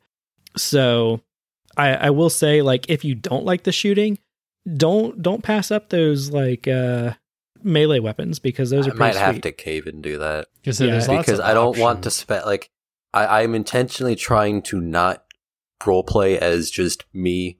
Like I want to like actually be someone different. So it's like okay, put the hacking options aside because if I was roleplaying as myself, that's what I would pick. And then like the so all the sword stuff was like, but picking all the sword stuff that's like being a Genji main. It's just a little bit like I don't know. So then I felt kind of pigeonholed under the guns. But if the if the swords are that good, then Yeah. I'm I like I had I had a Wanna a garbage like set sledgehammer. of garbage set of knives initially and was like wow the melee sucks and then I just happened to stumble upon a katana at some point and started hacking people with that and was like oh this is pretty fun and I got like this crazy like hammer thing that does like electric damage recently and I haven't had a ton of time to I play around with it yet but I'm like oh this is like some dead rising level nonsense Yeah. right here like I'm I'm down for that so so there's That's a the lot kind of of thing I'm about. flexibility in how you approach situations which is cool And you can even like if you really love melee, you can modify like your arms to have like arm blades and stuff. yeah And so but there's like it it's surprising to me that they did both melee and shooting. To me, they feel very good. Um like it's not that I don't like shooting, it's just that like I'm kind of playing through it as like stealth and then like if I get seen then I like dodge around and hit them with my my sword. That's kind of the approach that I've been taking to this game. I really love the characters in the game. I think that's some of the strongest stuff. Just like, you know, the uh, there there are a few different levels of like side quest like there's just kind of random open world sort of experiences where you kind of stumble upon like a gang doing gang things and you're like and the the cops are like hey go break that up we'll pay you I literally crashed into an armed robbery and was like, well, I guess I'm doing this now. Yeah. Yeah. So there's like that, and that doesn't really have like a story behind it. There are like above that level is like gigs, which like your fixer, um, who's like the person who gives you the jobs, will send you like a text or like we'll call you and then send you a text of, of like, hey, here's a little bit of like backstory of like what's going on here. And it's usually like steal this thing or get this person out or like go in and like solve this issue or whatever. And then above that, there's like actual like story story quests with like a main developed character. Um, and then there's like the main story. And so I've been doing a bunch of like all of that and and loving every minute of it just because that's like when I play these games, that's what I'm about. That's one of the main reasons I haven't finished The Witcher is because I've been doing all of those quests on like thankfully for for Cyberpunk it is one city whereas The Witcher is like two continents. Um, so I've, and and two DLCs that I haven't even touched. Uh, so so it, it's taking me a lot longer to get through The Witcher doing every single thing than it is for Cyberpunk. But I will say So I, I've really yeah I've really been loving it. For everybody that is ex- is wanting a game where you can go and do anything and do like if what you're ex- expecting is is not like a better Bethesda game, then like what you're really wanting is to play D&D. Like quite honestly, like if you're wanting to go anywhere and do anything, you want to play D&D or cyber like the RPG Cyberpunk. Um, you're not you're not wanting to play a video game where they are limited by like we actually have to program this. You know that, right? Um, so, but for what it is, for the game that it is, I am really enjoying it. I am loving it. Like that the uh, like we talked about earlier, if you're going to play this game, just do like the main story and like I think at the very beginning they give you like a couple of side quests to be like, "Hey, go talk to this person and try to do this thing or whatever."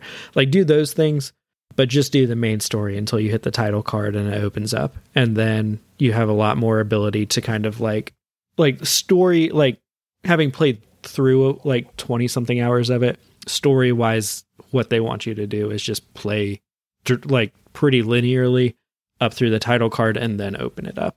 Yeah, and I will say the hook, like right before you hit the title card, that is what will have me come back to this game.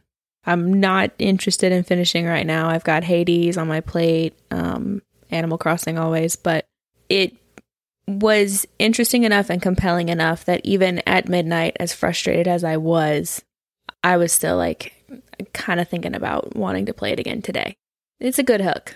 Yeah, and I want to say too, I I cannot confirm this, but I want to say if you really want to just play like the main story and then like a couple of like the big side quests, not like the little stuff, I think you can do that. Like I don't correct me if I'm wrong, Andrew, but like in The Witcher, there were times where you kind of had to do some side quests in order to get high enough of a level in order to like be able to do the next story quest.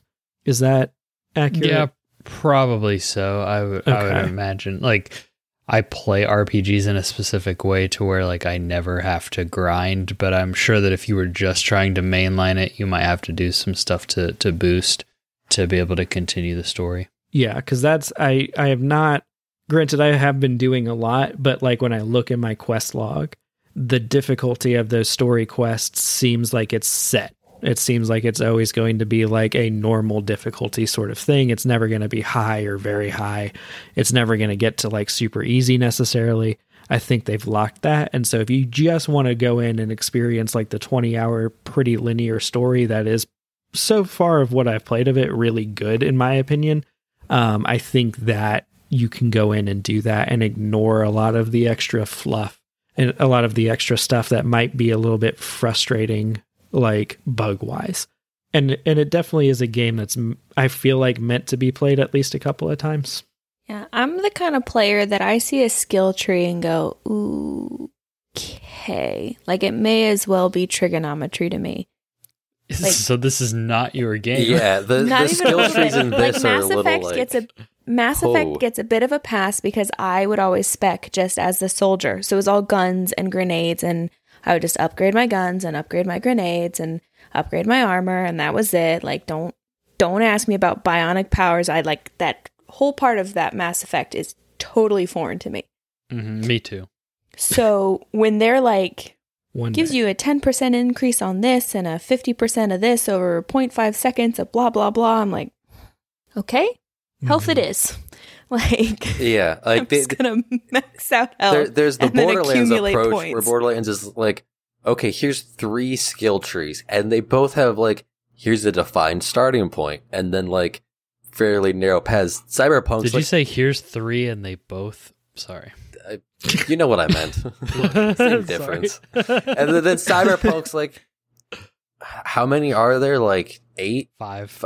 There's five mm. different There's Skills, five and skills, and, there's, each like, skill has like two one. to three perk trees oh, yeah, in yeah, it. yeah. And then each of those perk trees have like three starting points Isn't and it there's different glorious? pa- and like if you sit there with a calculator for an hour and like plan out your build and you can see Mm-hmm. like the actual paths you need to take, I'm sure it's great. But as someone who was just wanting to play through to the title card and I have like three points to spend, it's just like I'm just gonna take points and handguns because Just save them. Just save your points. You don't have to spend them right now. I, I would have liked it if maybe they had like something a little more powerful and interesting as like the anchor point for each of those perk trees. And then sure, you can have three or four like ways to spread out from that. So it's, it's like, hey, we'll give you like, you can reload handguns twice as fast. I don't know. Like something that's not like end game, but like still enticing. And then you can like pick that up and be like, oh, this is really cool okay, now I'll go spec into handguns and like amp my handgun damage instead of like, well, I'm going to dump three points to get like an extra 12% overall increase to my handgun damage. And then I may get like four hours into this game and those points ended up being useless in the end. Now you you can respec. Okay, that's So that yeah, is I, a- I need to get to thing. that point That's because helpful. what one you, you thing can't that respec. like I don't think you can respec skill points from what I've seen, but you can respec the perks. okay, that's that's all. Like the the skill points seem less impactful. I haven't even impactful, but figured out how to spend my skill perk things, like the perks. Like I have a whole different like currency that's sitting there unspent. You have to hold or just press X instead of holding it, or hold X instead of pressing. That's what I'm saying. I need to just sit down with you and we can go over some of the fundamentals here. uh, I have one point to make, and I think that in Cy- Cyberpunk specifically, like this game is a, is a good example of a game where the more you play it and the more you experiment with stuff, the better it gets. I feel like I've heard that a lot from people, and kind of what Dylan was saying. It makes sense where you find your play style, you find the things you like to do, you you spec in those things, you spend points those things, you spend time with those things, and the game gets better. With that being said, like, is there any like final like quick things you guys want to mention to wrap this up, or are we good to move on? Because we're going to talk about this game again, and we're going to do like a full episode, like spoiler filled. But I For this say- uh, episode the character customization for as in depth as they let it be in that was just edgy beginning- marketing. It was completely it pointless. doesn't pay off at all in game You can't change your character in the game. Well, You can't and change- like you can give your character a penis, but she can't have a masculine haircut. Like there are gender locked hairstyles. really? It is a bit weird. Yeah. I felt like I was seeing female hairstyles with my dude. No, actually, yeah, because I, I scrolled through all the hairstyles. female hairstyles, and there are like some some short ones, but it's not like a straight up one to one like. Huh. Hmm. Interesting. Yeah. And yeah, you can't change it in game, which almost doesn't matter because you can very rarely see yourself. Yeah, the whole in-game. game's first person. Just let us Except- play And the then if you V put from the except for- cover. So I gave my character this really long, rad, like ponytail braid thing, Yeah, With don't put it on a hat.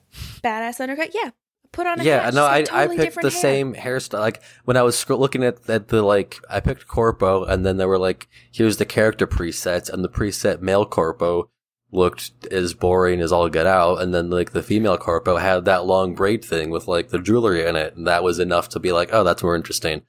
I'll pick that, and then you, you never like, har- And then you and put then armor on yeah. and you never see it. Yeah, you the never few see times it, you do get to see even look like parts of yourself, you get reminded of the fact that the stats do not line up to the appearance at all.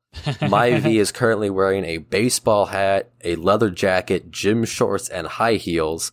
And I almost forget about it, except at scenes like when you go and sit down at the Ripper Doc and you look at your legs, and I'm, I have gym shorts and high heels on.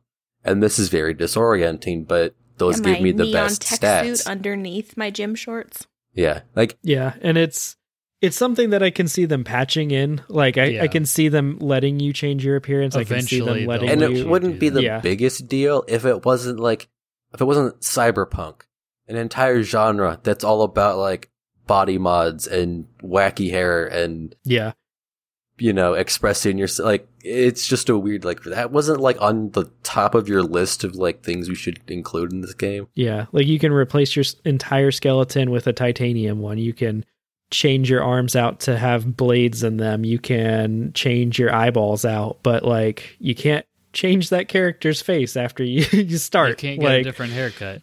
Yeah. So it Yeah. that that is something that's like to me I just kind of chalk it up as like maybe that's coming in a fix, maybe not. But like Joe said, and like it doesn't matter all that much, I guess, because like I'm not looking at it. My closing thought is that Keanu Reeves, and this isn't really like a huge spoiler, but he has a surprisingly large role in this game that I was Oh, not yeah. expecting. Like I I thought he was just going to be kind of like a one-off side character that had like two or three missions that you did and it's like, "Oh, this is like he's a he's a main part of this game." He, I saw it in a review. He's essentially like he is the main character, and V is kind of like the like this, I guess, surrogate or whatever for him. Like he's he's the character. You're just who you're controlling, which is pretty accurate. I just just made me think of um, no one at this Zoom meeting is gonna get this reference, but the host by Stephenie Meyer, that thing she wrote other than Twilight about aliens, like I'm sure it was just as good. yeah, pretty much, pretty much, like the yeah. I guess that might be a spoiler if you know what the plot of the host is, but deep Yeah. Uh, cut hint, they're very similar. my my last m- thing I'm going to mention is I tried to make my V look like Geralt, and he ended up looking like this old man, like attempting to be a hipster. And his body doesn't match his voice, and he um, it's kind of good you never see your character. And then I have this, I have this like kind of young face with old man hair and and like it's in like a man bun, and he's wearing like jogging track pants and a bulletproof vest, and it's just it's a disaster. With Yeah, that as- being said, Well, I was gonna say, as some as somebody who created a pretty awful character in Mass Effect One that then followed me through two more games, I'm kind of okay that you, yeah, like I, I'm kind of okay that you can't see yourself in this game. right, I'll So- I'll probably end up taking like a picture of my guy and posting him to our social medias at some point. Uh, but with all that being said, we're going to talk about this this game more. Like I said, we're going to do a, a deep dive at some point. But for now, do you guys want to play a fun little game? Oh, Yes. always.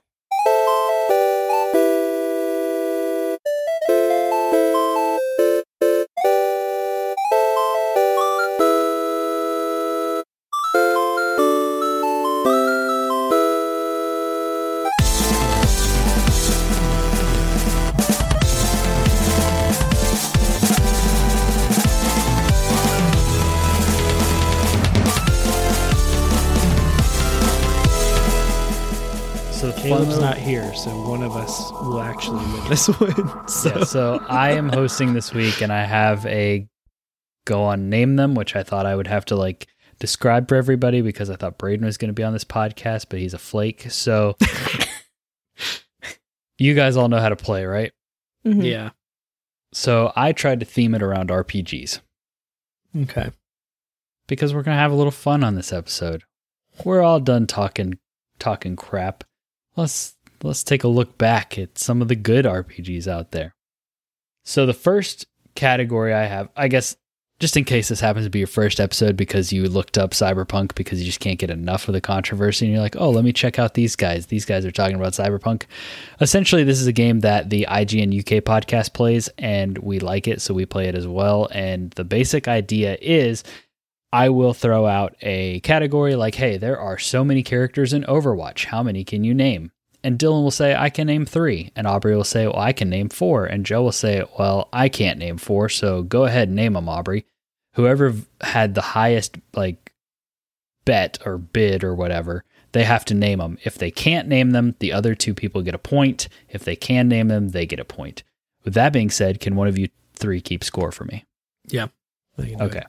So everybody on the panel gets it. Hopefully, you as the listener can kind of keep up. It, you, you get the hang of it as we go.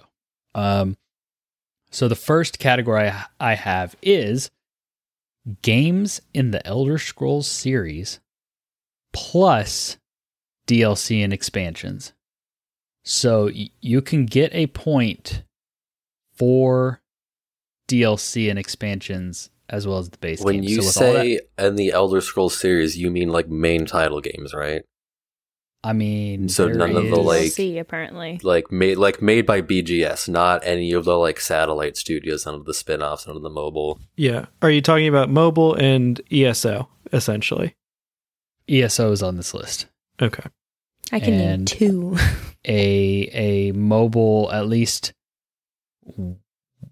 Oh, I'm th- I remember a mobile game that isn't on this list, but I think there might be a mobile game on this list. I can or- do eight. Jeez. Okay, so Aubrey said three. Joe said eight. I said two. oh two. Okay. You didn't have to correct me. Dylan, Yeah, can you do nine? Let me give me a second. Don't don't be googling now. I'm not googling. I was trying to list off I'll say nine. Joe, can you do ten? I think I can do okay. So you, you've already given away that ESO is on that list. Is it is it just ESO or is it ESO and its expansions? I told you in the beginning, expansions and DLC. Yeah, I'm not Okay. saying any more than that. I'm well. I just want to make sure because like this. To, fine, I'm gonna go up. To I 10. get that, but I don't want to give it all away. 10. Dylan, can you do 11? Nah, I'm gonna make Joe name ten of them. All right, All right, Go Joe. on, you've name got. Elder Scrolls. List them, but not too fast. Okay. You've got Elder Scrolls, the original, which I believe was called Arena. Correct. Then you've got Daggerfall. Correct. Then Morrowind, Okay. Oblivion, Um, and expansions for the Oblivion include Knights of the Nine and the Shivering Isles. Right. Then you've got Skyrim, Yep. and expansions for Skyrim include Dawn Dawnguard. yep. Then you got ESO. they include Good. Dawnguard. They, I, I know there's yeah, more. Okay, I'm just, yeah, I'm, no, I'm I know. I- So you got you just did ESO. so good with Oblivion. You got Okay. I'll. ESO, Morrowind, Yep. Elsweyr. Yep. You got That's it. Eleven. Yep. All right, so running them down real quick. You did you did great, Joe. We have Elder Scrolls Arena. We have Daggerfall.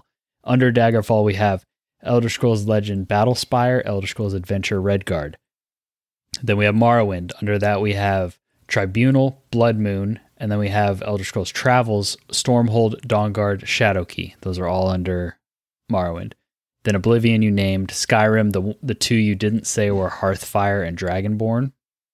Then Dragonborn's the one I was blanking. I, I vaguely remembered Hearthfire, but I wasn't sure if that counted. But Dragonborn, I was like, there was one huge one. What was that? And Then under online, you have Morrowind, Summerset, Elsweyr, Greymoor, and Blades was on that list, but I think Blades is actually a mobile game. yeah, Blades Looking is, at is this- their phone game. Looking at this name now, or looking at this list now. Um, and then the last one we had was Elder Scrolls Legends, which is which I what, think the is a card, game. Yeah. Mhm. Yeah. So, all right, next category we have top RPG based on Metacritic. I have 15. And I will say, okay, Metacritic has some repeats based on like platforms.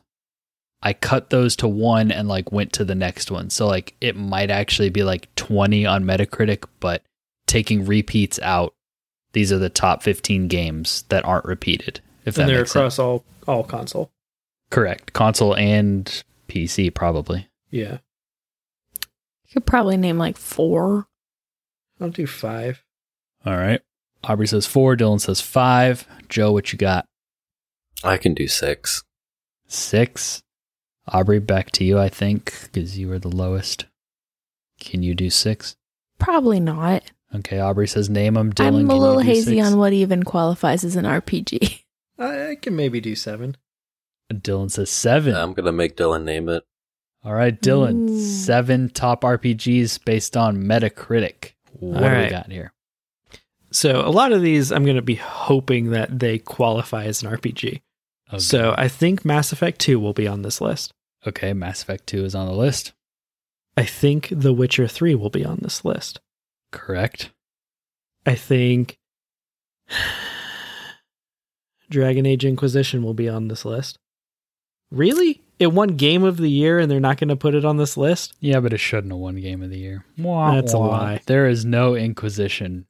Ah, That is unfortunate. For I should have Dylan. started with like Final Fantasy 6 and 7. You should have, but those wouldn't have been on here either. Really? You want to the hear Last the of list? Us? an Yeah, I do want to hear the list. No, The Last of Us is like survival horror. Uh, okay, so here we go. The list: Mass I'm Effect shocked. Two, Okay. Elder Yes. Scrolls Skyrim, Shouldn't, but okay. It shouldn't be number two, but okay. The Go on. World Ends with You solo remix for iPad, Yeah, this list is bogus. You should have cut out all the Yeah. mobile games. Baldur's Gate Two, Divinity hmm. Original Sin Two, Persona Five Should Royal, have gotten that one. Final Fantasy 9, Legend of Grimrock, Chrono Cross, Oblivion, Witcher 3 Blood and Wine, which ranks higher than the base game, Diablo, Bastion, KOTOR, Witcher 3. I don't agree with this. We list. we had And a if- whole if I episode was on, discussing the fact that the Metacritic top Yeah. lists are not it's pretty jacked up, yeah. they're not um what's the word I'm looking for curated at all. yeah, But and there yet were all of you, when I used Metacritic as one of my sources for top games of all time, you guys were like, "Who would do this?" Well, you I don't know- understand you where know he what got the difference this. was, Dylan? You, weren't were there drinking. to defend yourself. That's true. Also, you could have thrown out like Oblivion and KOTOR and Divinity and Baldur's Gate before Inquisition. But Inquisition is a fantastic game, and it won Game of the Year. Game Yeah. of the Year. all right, so moving things to a little bit uh, slightly different category, we have the best selling JRPG franchises according to Wikipedia. I have 25. These 25? Franchises? These are Japanese RPGs. So Dil- or uh, Joe says two. I can do three. Dylan can do three. Aubrey, I can only think of two right now. but the point of the game is you can bluff. You could be like, I can do five, and hope that you know one of these guys might take it. Not on this round, obviously, yeah, because I'm I gonna explaining it. yeah, that's the thing. Is if anyone goes higher than like two or three, we're gonna call them on it. Yeah, but there are some like Joe, say you can do 10. Do it. obviously looking at this Coward. list. There's some obvious ones to me, but like you won't, no balls. when I read when I read this off, you guys are gonna be like, oh yeah, I could. I probably For, for No. a whole three. I feel like there's a Wait, lot. no, wait, no. I can. Dylan, you said 3 I'll right? do. Yeah, I Dylan said said three because I'm not gonna like raise it to five right off. I'm the gonna bat. go to a whole four. I'll do five. Okay, go. Okay. All right, Dylan. Final Fantasy. correct. Okay. We got one. I don't know uh, the Persona series. I assume that's a Japanese RPG. Yep, Persona's on there. Took me a Okay. second to find it, but it's on there. Yep. Disgaea, Five just came through. D I S G E A, or something like that. Mm, Really, it's really not on there, but keep going. I want to see if you can get some other ones. Okay. You're you've you've lost this round, but I want Uh, to see. Pokemon. Yeah, that's number one. Okay. I was saving that one because I figured that one was obvious. The Chrono series, Chrono Trigger, Chrono Cross. I don't know what that's called. Chrono. Yeah, uh, Chrono, just Chrono is on there. Um, Mother is probably on there, huh? Nope, no mother. Really? Unless Not one of the top Remember, it's best selling, right? uh, these are yeah the best Yeah, selling. Didn't Oh, Is the best-selling. Nier? Is on there. All right, let me go Nier's ahead. Not a. Nier's on there. All right, it's not an me read- RPG.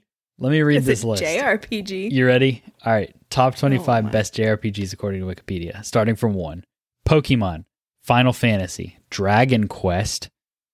That one should have been obvious, but okay. All right, Dylan, hold on to your uh, hold on to your seat here. Monster Hunter, That's not an RPG though. Yes, That's it not. is. It's not to- an RPG. uh, Kingdom Hearts, No. That's Souls, fine. Tales, Dragon Ball, Super Robot Wars, Mario Dra- RPG, Yokai Watch, Yakuza, Persona, Saga, Fire Emblem, Inazuma 11, Megami Tensei, Xeno, Oh. Mana, Drakengard, Nier, Dragon's Dogma, Chrono, Legend of Heroes, Trails or Trials. I think what screwed me up is Dragon Disgaea. Ball? Yeah. I think Disgaea is a sub is a title in Shin Megami. I think that's Hmm. part of what screwed me up there. Yeah, that that sounds right. What were you saying, Aubrey? Did you list Dragon Ball as one of the top Dragon selling Ball JRPG is one of the top franchise? selling JRPGs. There are JRPG Dragon Ball Z Dragon Ball Z games. It sells on a license just like Pokemon. It's true. It just it feels it feels weird. I like I don't think I don't think of video games first when I think of Dragon Ball. No.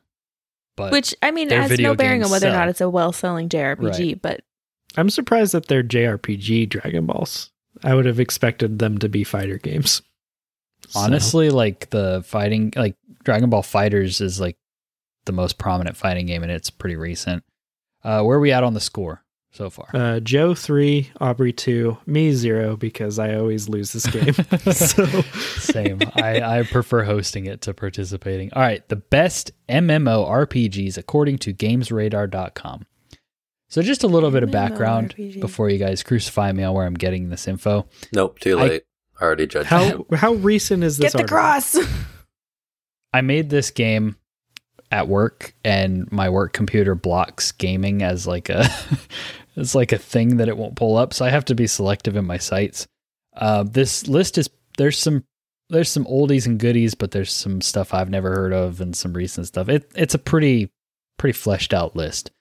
So Three. Aubrey says three. Five. Dylan says five. Joe, he's like, "Ooh, there's more than wow.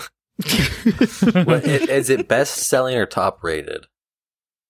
Out of how many? Well, in my notes I put best, so I'm gonna say just like best rated, like the ones you should check out, not eh, necessarily Okay, and it's out of how having many? read having read games radar lists and probably this list in some iteration at some point in my life it's it's what they at games radar think are the best Okay. Oh, so yeah. Okay, so it's it's not it it's not related to like wow will all. be on there but yeah, but the rest are like out of 20, others. 25. 25. Oh, there's some stuff on here I've never heard of. So, Uh, okay, six. seven ooh, Aubrey, Joe, you do eight. Three. Come on, Dylan, give me that point. Seven. i will but okay Eh, I'm I will tell Dylan to do it based on the the game theory that the best outcome is to make Dylan do this because because i always screw if, it up if after I three if I s- bite and screw it up, Aubrey ties with me. But no matter what happens, if you do it, I come out ahead. So how many So- does Dylan have to name? world of warcraft is obviously Yes, on there Seven. Seven. Yeah. Seven. Okay, yeah. WoW's on there. elder scrolls online is definitely on there I swear, Ooh, Andrew. I No, it's- swear it's on- it's, it's- not it's on on there. there. Quit.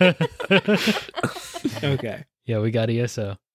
Um, shoot, what is the Eve Online is definitely on there. Eve is on there. Yep. Okay. Lord of the Rings is online is on there.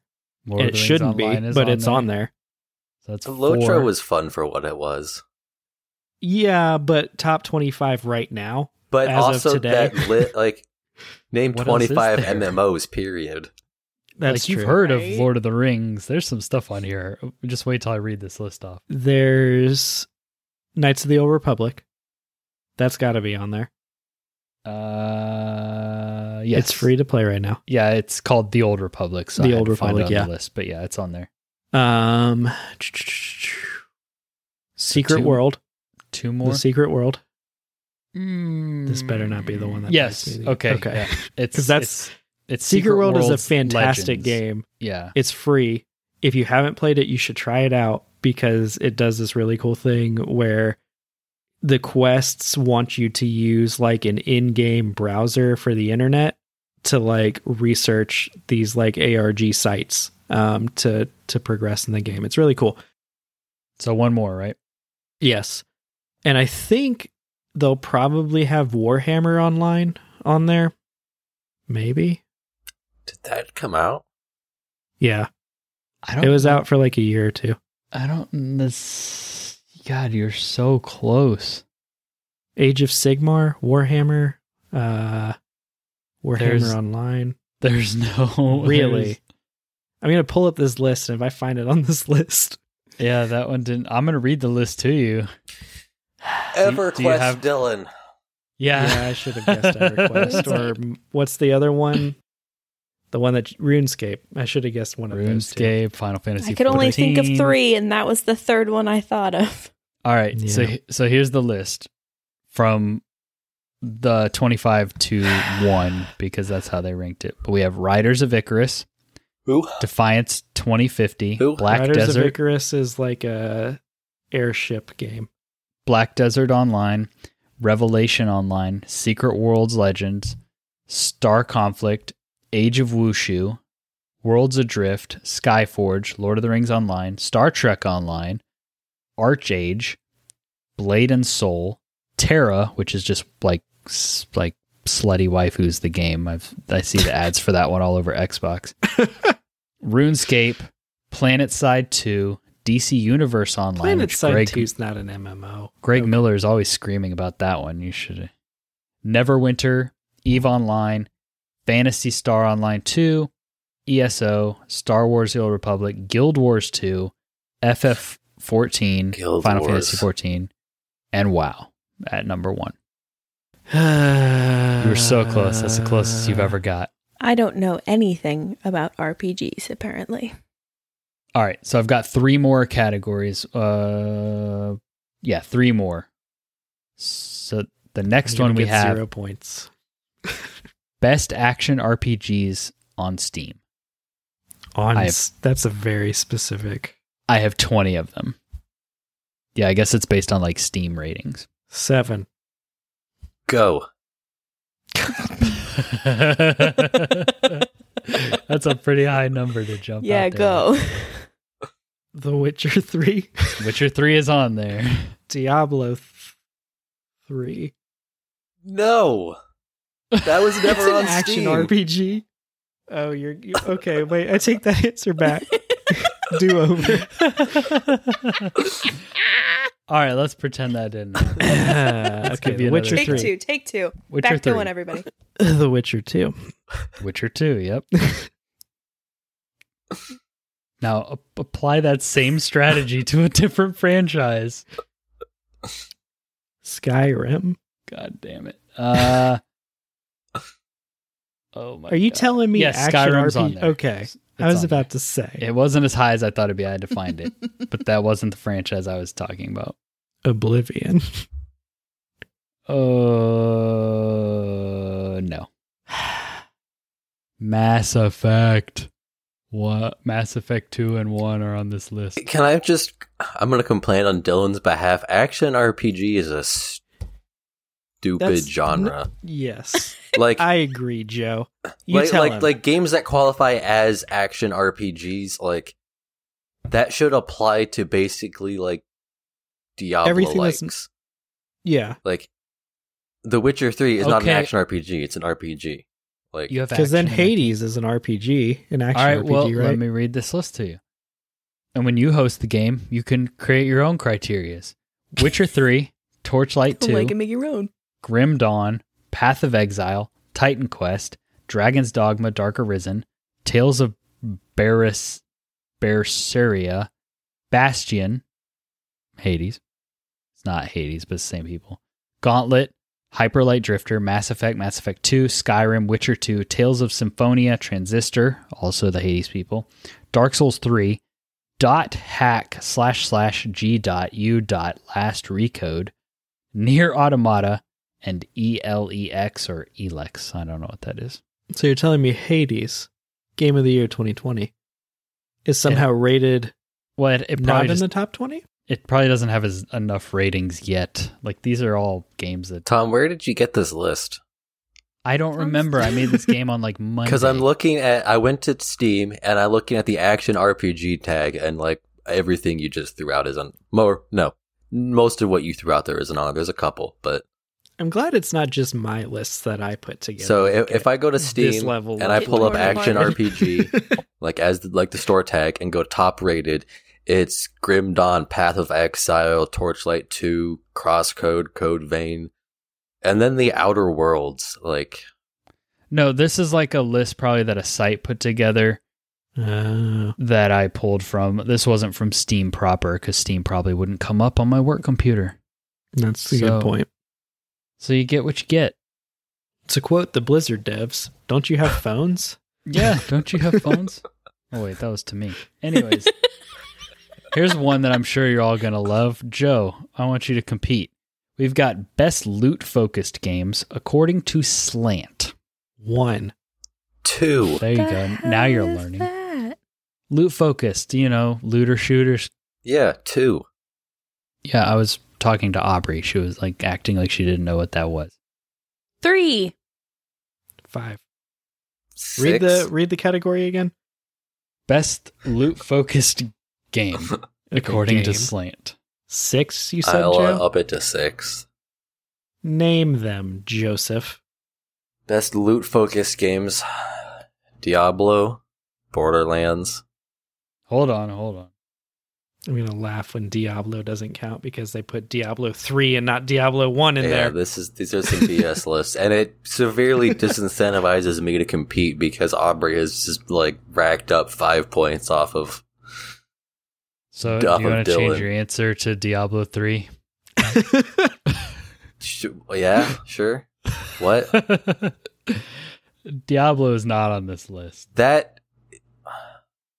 yep. That's what I've been dealing with these past four rounds, Joe.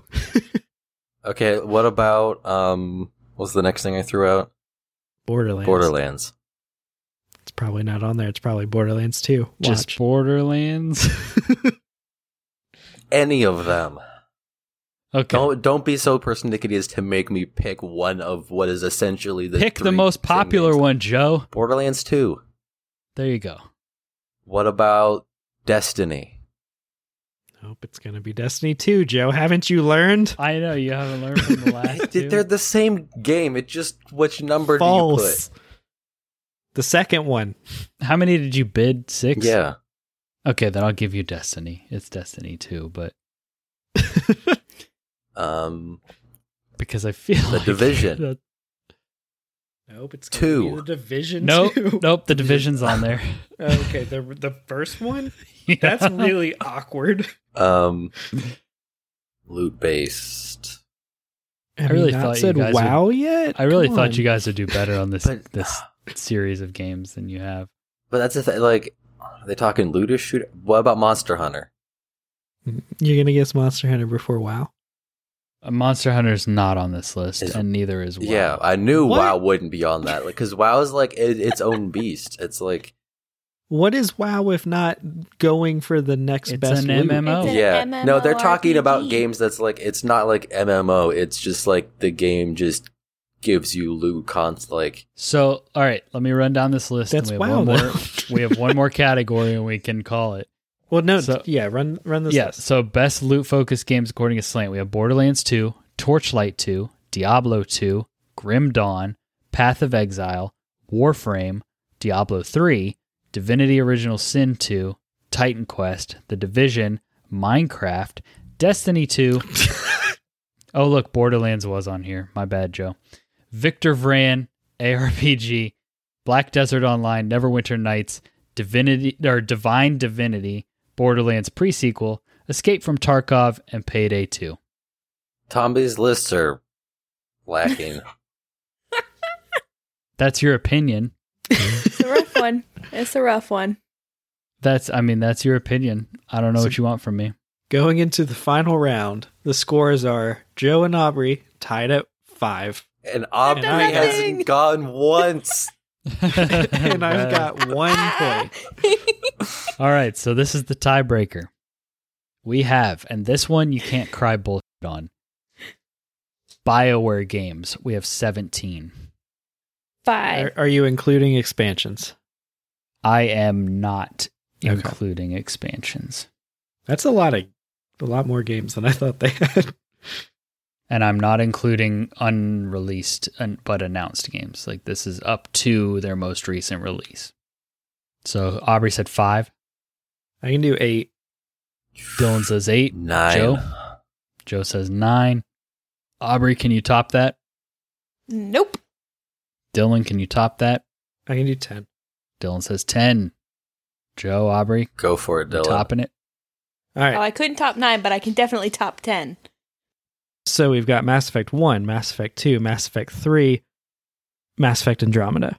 We've got Dragon Age Origins, Dragon Age 2, Dragon Age Inquisition. We've got Knights of the Old Republic, Knights of the Old Republic 2. Wah, wah. Oh, that was an Obsidian. Obsidian game, wasn't it? Obsidian made KOTOR 2. That's dumb. So you of the- lost. Do you want to keep going and see if you The, can get Old the- Republic, Anthem. Wait. Yep, the Old Republic's on They there. made Yep, the Old okay. Republic? Huh. Yep. Yeah. And Anthem. And then I don't know what the rest of the BioWare games are. So we've got starting from oldest going to newest. We have Shattered Steel, Baldur's oh, Gate. Wait, Jade Empire is another one. Yeah, so Shattered Steel, Baldur's Gate, MDK2, don't know what that is. Neverwinter Nights, KOTOR, Jade Empire, Mass Effect, Sonic Chronicles: The Dark Brotherhood. Really? Yep. Mass Effect Galaxy, which I think was a, m- An app?